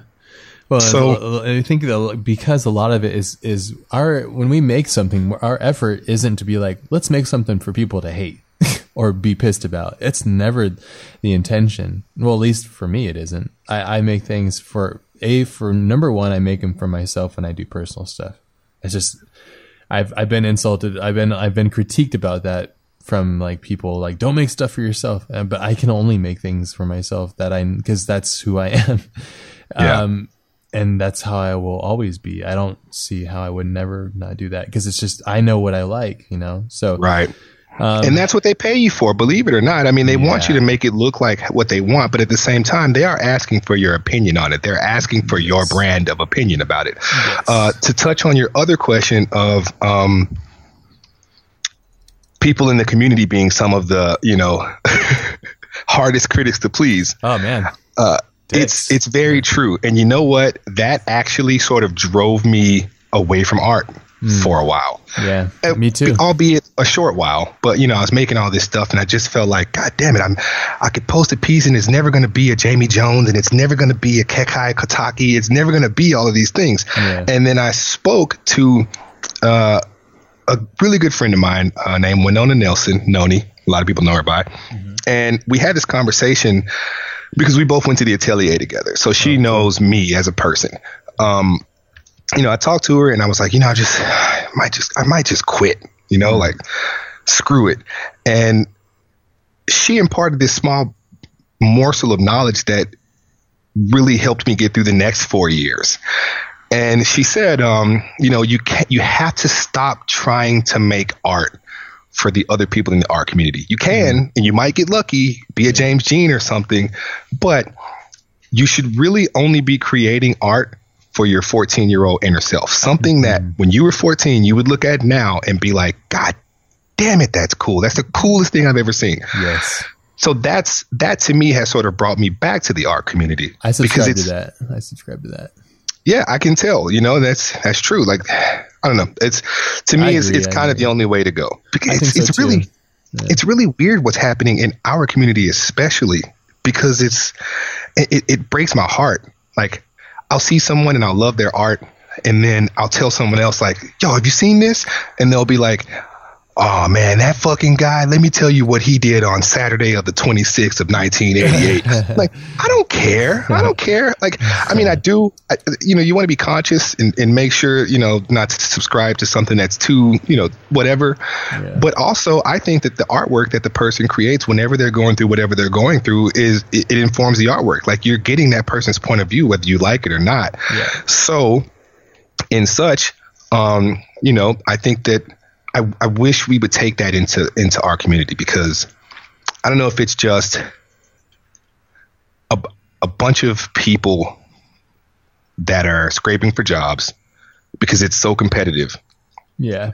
It is, um, and they get together. It's oversaturated, very competitive, oversaturated, right? And it's all and they, like weird, transparent internet interactions for the most part which aren't real complete human interactions. They're like they feel like they might be, but they're really like 20% of the experience, you know, of being a human. It really is. It's not the internet is just like a band-aid to a bigger idea, I think, you know. Yeah. It's it's important to, you know, attach yourself to a community but be sure not to become part of the coven, I guess I'll yeah. say. And I think that's uh, you know, you mentioned James Jean and, and like I can't imagine the pressure he must have sitting down to draw. I hope that he doesn't. I hope he, I, I think maybe he'd probably just hopefully he just, sits down and draws. And the pressure though, I can't imagine. It's almost like you you've made he's made his own like bomb that he sits under. You know what I mean? It's kind of interesting, yeah. and and and I think there's an interesting internal struggle for all creatives. You know, like I don't know him personally, but I mean I'm a huge fan of his work. But yeah, he's one of those people that's a complete trendsetter, and and and I feel that same thing. You know, when I would do like my Lost Boy stuff or my drawings, I'd be like wow, like it'd be so cool to be able to draw like this person or like that. And then you see other artists that do that temptation and then they end up just um, aping another artist style to get that quick fame, but it dies out quickly because they don't have that internal drive to feed that 14 year old. Like, and I think that's the best advice she could have given you because you are trying to feed that one. And I, and I remember it was, I had a podcast with uh, Peter Chung, who's a creator of uh, Aeon Flux and I had talked about what the reason why I make my art is because I'd make it because I want to make. You know, it's like I'm feeding that internal kid, and he and he said something I thought was like, wow, this is like it really shook me up because he was like, no, you shouldn't be making work for yourself. You make that for others, and I was like, that's so weird. Like I don't even know how to even do that because I don't know what other people want. You know? Well, it's a it's a balance in between the two, and I think sure, you're sure. right, and I think that he's right. But I yeah, think that yeah. the, the, you know the yes. answer lies somewhere in the middle. You are making it for yourself, but you your see okay this is where it gets so cool you've sent me food pictures recently yeah. and they're amazing you're an amazing cook right so i think we make art for ourselves but we also like to share. We like yes. to cook for people. Good so point. you're cooking a meal because you love, like you, you're you're kicking these flavors up that you like to taste, and then you invite people into your home and then you give it to them. Right? Yeah, that's that's what point. I think. That's where art is. Like you're creating it for yourself to be excited and be amazed, but also, you know, we want to share it with people. We're exhibitionists in a kind of way. Like we we want to put it out there and we want for it to be uh, received. I I know this because like you know, I kind of disappeared over the last year just to do some soul searching and, and self betterment. And um, I created a lot of work in that time. Like, there's a lot of sketchbooks that I filled up, hmm. and I didn't show it to anyone, you know. Hmm. And it's like, how do you feel about that? That's that's the point. That's the part where I felt like, man, I, I, I really I love doing art, but I also like to share. I love to share, and you know I've created. That's why I did performance. That's why I did violin. Like that's why you do those things. So mm. you know, I think it, it's somewhere in the middle. It's like definitely that. somewhere in the You're middle. right. I think it is in the middle. Most like anything, it's always like right there in the center. And uh, very little in life is ever on the hot or cold side. It's right there in that nice lukewarm spot. But it's man, it is so hard to navigate these things. You know, trying to be a high level creative or a high level just person in general. Um, you know, I look at it like I, have been working on the regimens basically, and I look at Olympic athletes and their regimen and and studying that kind of stuff and, and putting that into art because oftentimes I would hear like oh, you know, the starving artist. Like, I don't subscribe to that. I think that's just due to like a bad stereotype. And it's also bad due to just people not being informed on how to proceed and, and to manage their, their time and stuff. And so that was always a big fear of mine and growing up. And I didn't want that. So I ended up just trying to be an Olympic athlete at it, you know, at, at art basically. And then that approach of just like grinding and sitting there. I remember watching documentaries on Lance Armstrong like when he was really in the thick of it and just looking at his drive and focus yeah okay the steroid thing yeah yeah yeah whatever. Like i don't even care about that shit because it's no matter what you say that dude still did things that like nobody could do.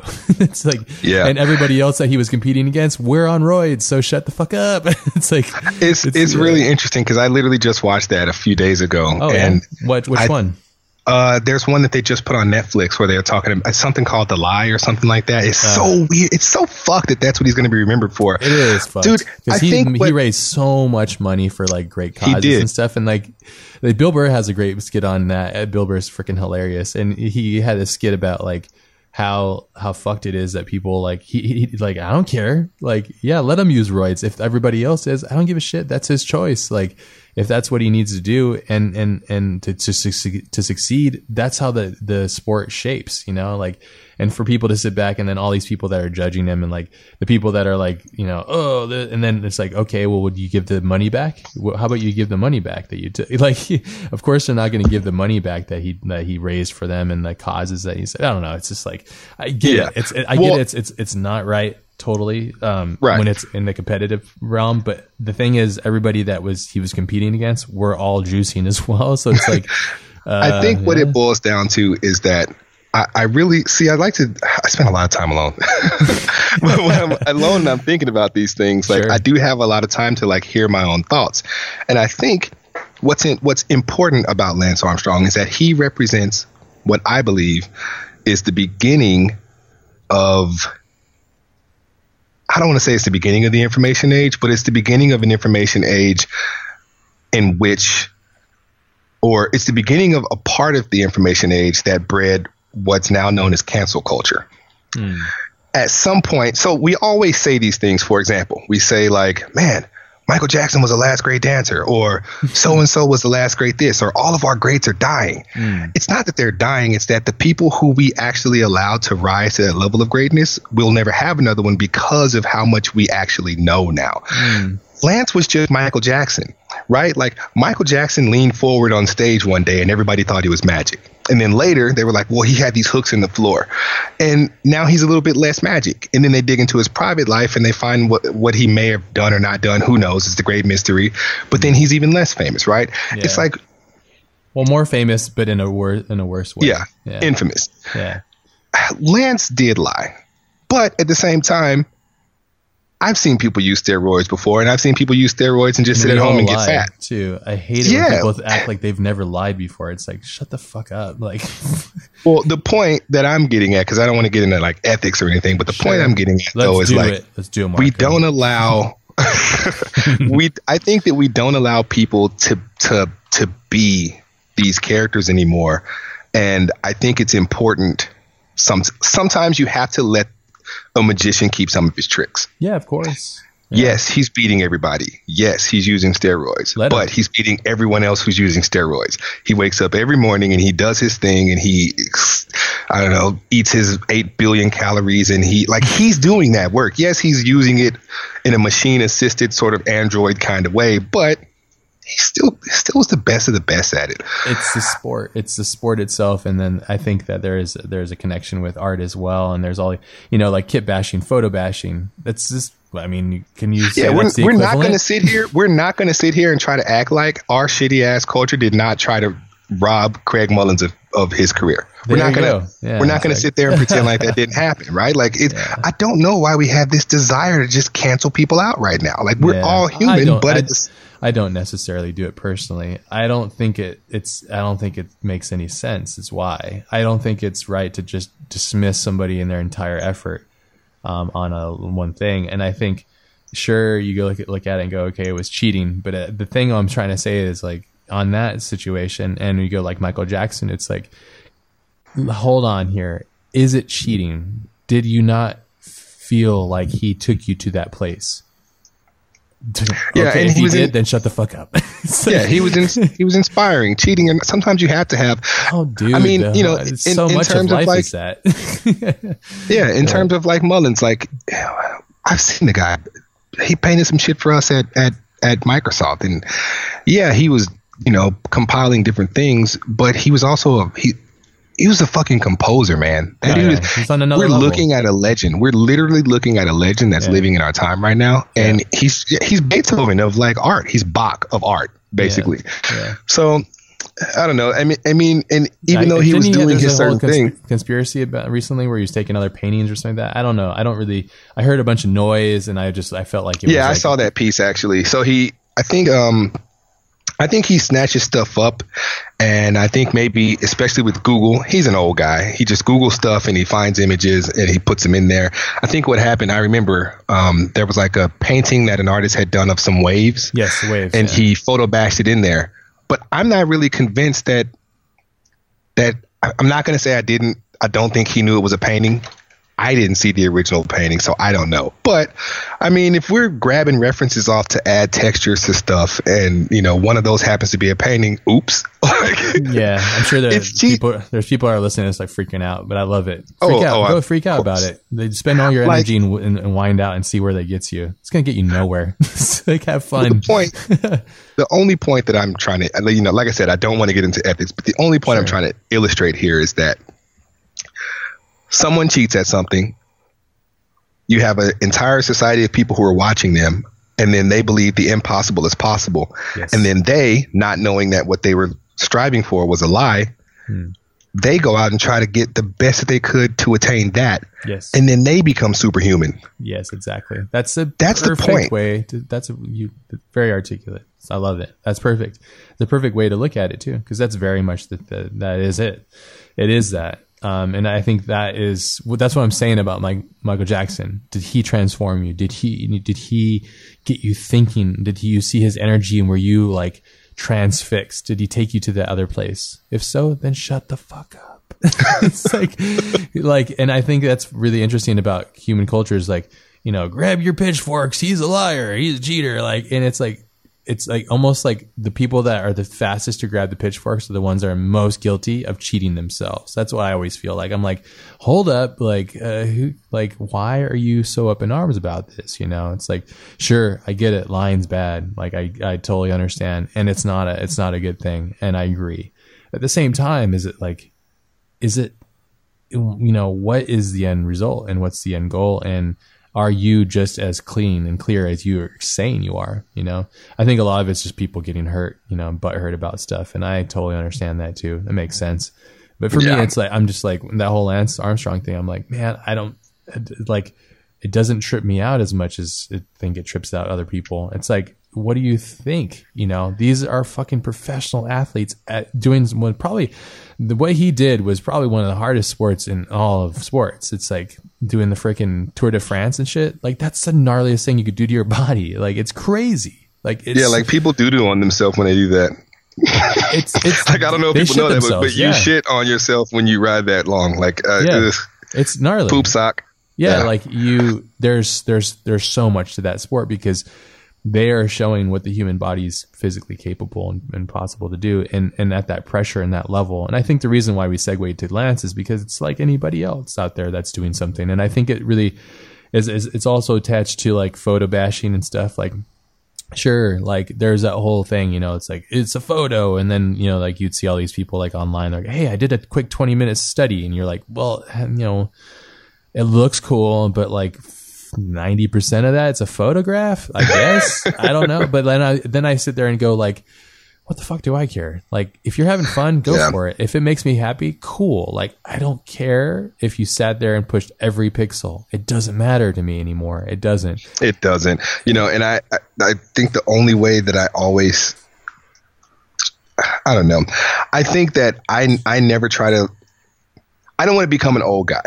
I don't want to be one of those dudes that's like, tell me how to work this iPhone. Like, I don't want to be that guy. so I'm never going to be upset when I see like technological advances. Like, one day, one thing is totally cool. I, there was a time when Photoshop itself was considered cheating, right? Yeah, So it's yeah, like, yeah. I mean, anytime I see something like that happen, I just sort of remind myself that at, there was one point when we thought, as human beings, that if you drive over 80 miles an hour, you'll die. That happened. Like that was in the history of cars. They were like, you can't make cars that go over 80 miles an hour because you'll. I think they said you'll shatter the sound barrier, or you'll die, or something, or you'll. Uh, we thought some crazy shit. and the Earth was Um, flat and all kinds of funny stuff. So people are still going on about that. We will not talk about. I know, that. dude. Oh man. But so the point is, is that I don't. I really, I think it's really cool the advances that we're making, and I'm always actually just going to make sure that I'm on the side of welcoming welcoming them. Hmm. And if you want to see someone do, you know, the purist stuff, which is hardcore pencils and stuff. You can swing over to my corner of the internet. You know, I think it all needs to exist together. Yeah, yeah. That's what art is. That is what art is. Art is is that, and it's also just expression, understanding expression and how you express yourself and how you express, you know, the things that you love to do. And it's it is an expression. And I I don't know, like yeah, it's interesting. I Joe Rogan had a good thing to go back to the negativity thing. Is he somebody asked him on his podcast? Is a podcast I enjoy. I don't know if you listen to Joe's podcast. It's quite funny. Um, I have a story about Joe. oh yeah, well I, I've met him too. He's a, he's a cool dude. We do we Me too, dude. Go yeah. ahead. Keep okay, going. that's awesome. He has massive hands too, by the way. But Dude, oh my God. uh, massive hands. Okay, I felt like a little like a three year old girl and shaking his hand. I was like, "Whoa, what's going on here?" And I have I'm I'm six two. I'm not a small guy. Um, Yeah. But uh, yeah, he was saying that like with negativity is you know he he takes. I mean he's huge now. You know, like he he'll post like a picture of like his thumb. And he'll get like forty thousand likes or something on Instagram or something, you know, like some crazy, Yeah. and then you get like millions of comments about it. But he said with negativity is he, he looks at it as like snake poison and venom. You know, like he takes little bits of it, and it makes him stronger. And I thought that was a good analogy because I think you can't dismiss it. At the same time, you can't take it all in. You know, because then you're gonna have Right. those moments like we've had where we're just like, "Fuck this shit, I'm out of here." Like I'm gonna take a break from this crap. You know, and when you do that, you actually it's it's harmful to you and your soul and yourself internally as a creative person. But you were gonna say your story about JoJo. Oh, Jojo it wasn't Baggins. anything big. No. Uh, I met him in San Francisco. Actually, I used to be a bouncer at this bar called the Dirty Martini, and Hmm. uh, one day he came in. I guess he it was the only day I saw him, but I guess he hung out there every now and then. This is when he was first getting into like the MMA stuff, Oh, okay. And uh, he was so funny, dude. I I had I was a bouncer, so I had to remove him from the bar because after 2 a.m. everybody's got to be out in San Francisco, and he was convinced that because he was he was like I'm Joe Rogan, like you gonna kick me out of the bar, man? I'm Joe Rogan, and my boss was just like Marco, do, do your job. I, I feel like they were like trolling me at for a little bit because they're like go go kick him out, and I don't want to kick him out. that's It's hilarious. just super funny, dude. It's super funny. Yeah, Yeah, he's probably. he's always. you. Oh yeah, he was forever the comedian though, man. It's a good dude. Good Yeah, dude. he's yeah he's he's interesting. He's an interesting guy in culture now too. Like how how much he's risen, but at the same time, the voice that he has is quite unique, and it's it's like yeah, it's really interesting to see the comedian, the rise of comedians and stuff. And it's just interesting to see the rise of people in general. You know, there's Right. so much noise. I just consider it noise, like not not in a bad term. It's just it is noise. It's just you know you get you know there's just a lot of noise out there, and where where you put your focus of like what you're listening to, I think really defines your outcome of your happiness throughout the day because you could be transfixed on like, you know, what's going on with say like the president of the United States right now, which is well, it will consume you and destroy you all at once if you if it if you let it. But then if you kind of you know think about something else or you get into something else that might be more distracting and align with yourself. You know, I often think of like um there's some indigenous person say like in the Congo right now that doesn't even know about all this noise, doesn't care about Facebook likes or doesn't care about this or that or the Craig Mullins wave thing or any of that stuff, any of that noise, you know. I don't I'm wondering what there goes through their head and what whether they're happier or what is happiness, you know. So the I, I I spend a lot of time alone as well in my head. So I think we share the same kind of like running around like a dribble in our head. So Yeah. yeah, it's like a never ending cycle of like thoughts and, and, and consideration of what you know what is happiness and what keeps people creative and how do you stay creative and, and creatively sound what's next for you because we talked a little bit about what's happening in the film thing and then the the, the spur of success from that and then the the downfall of the book and all that kind of stuff and being mislabeled what what what do you have on your horizon you're a hustler like me you, i know you got some plans we talked a little bit about yeah. So I mean, I have a What's I have a couple of uh, freelance gigs I'm working on right now. So I'm I know that there's something. Um, I think for the first time, like I said, I've just been decompressing from like the last 12 years of a blur. So what's next, next, next? I'm not entirely sure. I know that I, I still want to keep making, you know, freelance. I still want, or still want to make uh, concepts and stuff. I'm looking to shift over like full time into the movie industry. Maybe, you know, see what happens there. Uh, but the, in terms of what's next, it's interesting, man. Like I have a different perspective on it than I think that you have. In that, I you have wife and kids, right? Yes, I, well, I have um, just one daughter, so yeah, Okay, wife and daughter. So yes, I don't have those things, and that's that's kind of what's interesting. Is like the question of what's next for me is so much more nebulous. Like I'm not sure. I'm not sure. I, I'm I'm not sure. I know that I'm gonna keep making art. I know I'm gonna keep working. But in terms of like you know, for you, it's like okay, I'm gonna I'm gonna make art. I'm gonna do this. I'm gonna you know do this film stuff. Uh, got to put food on the table. Got to feed you know make sure my daughter's gonna have a way to go through college. I don't have those things yet. yeah. So sometimes I, I yeah, grass is greener. The grass, is, always, greener. Yes. Yeah, man, uh, like- my family's made me who I am. So like, yeah, It's kind of like uh, it's it's almost scary in a way. Like I, I, I was talking to this person the other day, and we were sharing our fear of open water. Hmm. Like to me, going to the beach and seeing the ocean right in front of you can be really scary sometimes. Like there's nothing out there. Like it's it's the great abyss. Like if you if you look out over the horizon of like a, a real beach, like where there's nothing back there, if you walk in that direction, like you walk until you get tired and and, and you die. Like you, that's that's just it. There's just death out there, right? I'm, and I don't mean that to like sound morbid. No, I'm just real. saying. Yeah, I guess what I'm saying is I'm standing at the the sort of this this this um edge of this this great ocean and not really knowing what's next. I, I don't really know. That's such a hard question, like the Hmm. what's next, because there's literally an endless sea of possibility of what I could be doing next. Yes. So in isn't that, that isn't that great? I love it. it's I guess my point is it's great, but it's really scary. So Yes. I don't know exactly what's next yet. I I do know that I'm practicing every day, um, you know, doing what I love, and I'm still, you know, I'm, I'm still working. I'm still relevant. That's great. You know, I'm just saying I don't know what the next big thing is. I seem to have gotten lucky in my career in that the first gig that I got, or the first school or the second school that I got was like the massive black school. They only accepted 10 students from around the world. And like, that was huge. And then the first gig I worked at was Microsoft Studios making like a Halo property for my first gig. Hmm. Huge. And then the next thing was like Mortal Kombat. Huge. Like all these things keep happening. And then like Black Panther. Huge, right? Yeah. So I don't know what's next. I I just know that I think I'll know it when I see it, and I I, I know it's going to be big. Um, I know it is. Damn it! I. I know. help Well, it, there's never a situation where that doesn't work. Um, or he said, but no.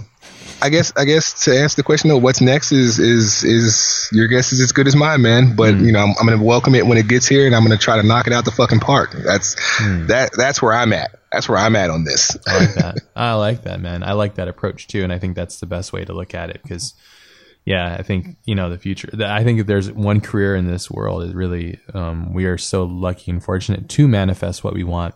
If you're in a shitty situation and you hate your career and you're an artist, honestly, try to be a dick, but most likely it's your fault because you haven't been able to manifest uh, a better reality for yourself. And there's really nobody else to blame usually other than yourself. I could be wrong. I don't know everybody's situation. There's always an excuse as to why, but uh, I think most of the time it's it's it's going to be that.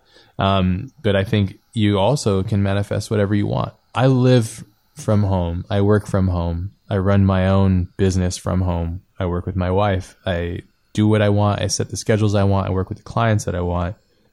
How do you think I got here? And not trying to show off or be anything like that. I'm just saying, like, how do you think it's possible? It's only possible because I sat there and was fucking stubborn as shit and didn't want to work at a studio because I, I don't necessarily flow really, really great at a studio. And it's heartbreaking because I, I love working with people, but I just, I like being able to wake up. As you know, I went to sleep at like six in the morning and I got up at 12 or no, I got up at 1130. So, and I got up when you were going to sleep. So it's like, you know, I couldn't go to a nine to five. I just couldn't flow. It's just how I work. But what I'm getting at is, is it's a decision and you've, you have to make that as you go and as you flow through those decisions, you, you, ma- you manage to make that happen, you know, and that's just a part of it. So, yeah. It's like the ultimate. It's it's literally like the ultimate chess game, man. Like someone asked me, yeah. you know, because I'm a big guy. Everyone always asks me, "Did you play football?" And I'm like, "No, actually, I prefer sports that it's me versus myself." Hmm. Uh, so the first sport I did was gymnastics, and then I did uh, violin, which you know that's an orchestra, but it's me. It's up to me to play that violin that way, right? And yeah. you know, I did dance. Like I'm always in constant competition with myself. So yeah. that's kind of what's happening right right now. And it, I think this is the biggest most high stake game of like me versus I'm literally on a team by myself. Well, I mean, I'm with the team with other people, but like sure. I'm on a team by myself, like making this stuff, and I think that's I couldn't I wouldn't have it any other way. Hmm. I like that. Yeah, same, samesies, samesies, samesies. Yeah, yeah dude, this has been amazing. This is a great part too. We're gonna have to do another one of these. Go off and and we Dude, you know, I'll I'll, too, so. I'll hang out whenever you want, man. I appreciate it. No, this is really cool. I think what would be a lot of fun too is I I haven't done it for a while. I used to do a lot of live streams, um, and I haven't done it for a while. But it would be fun.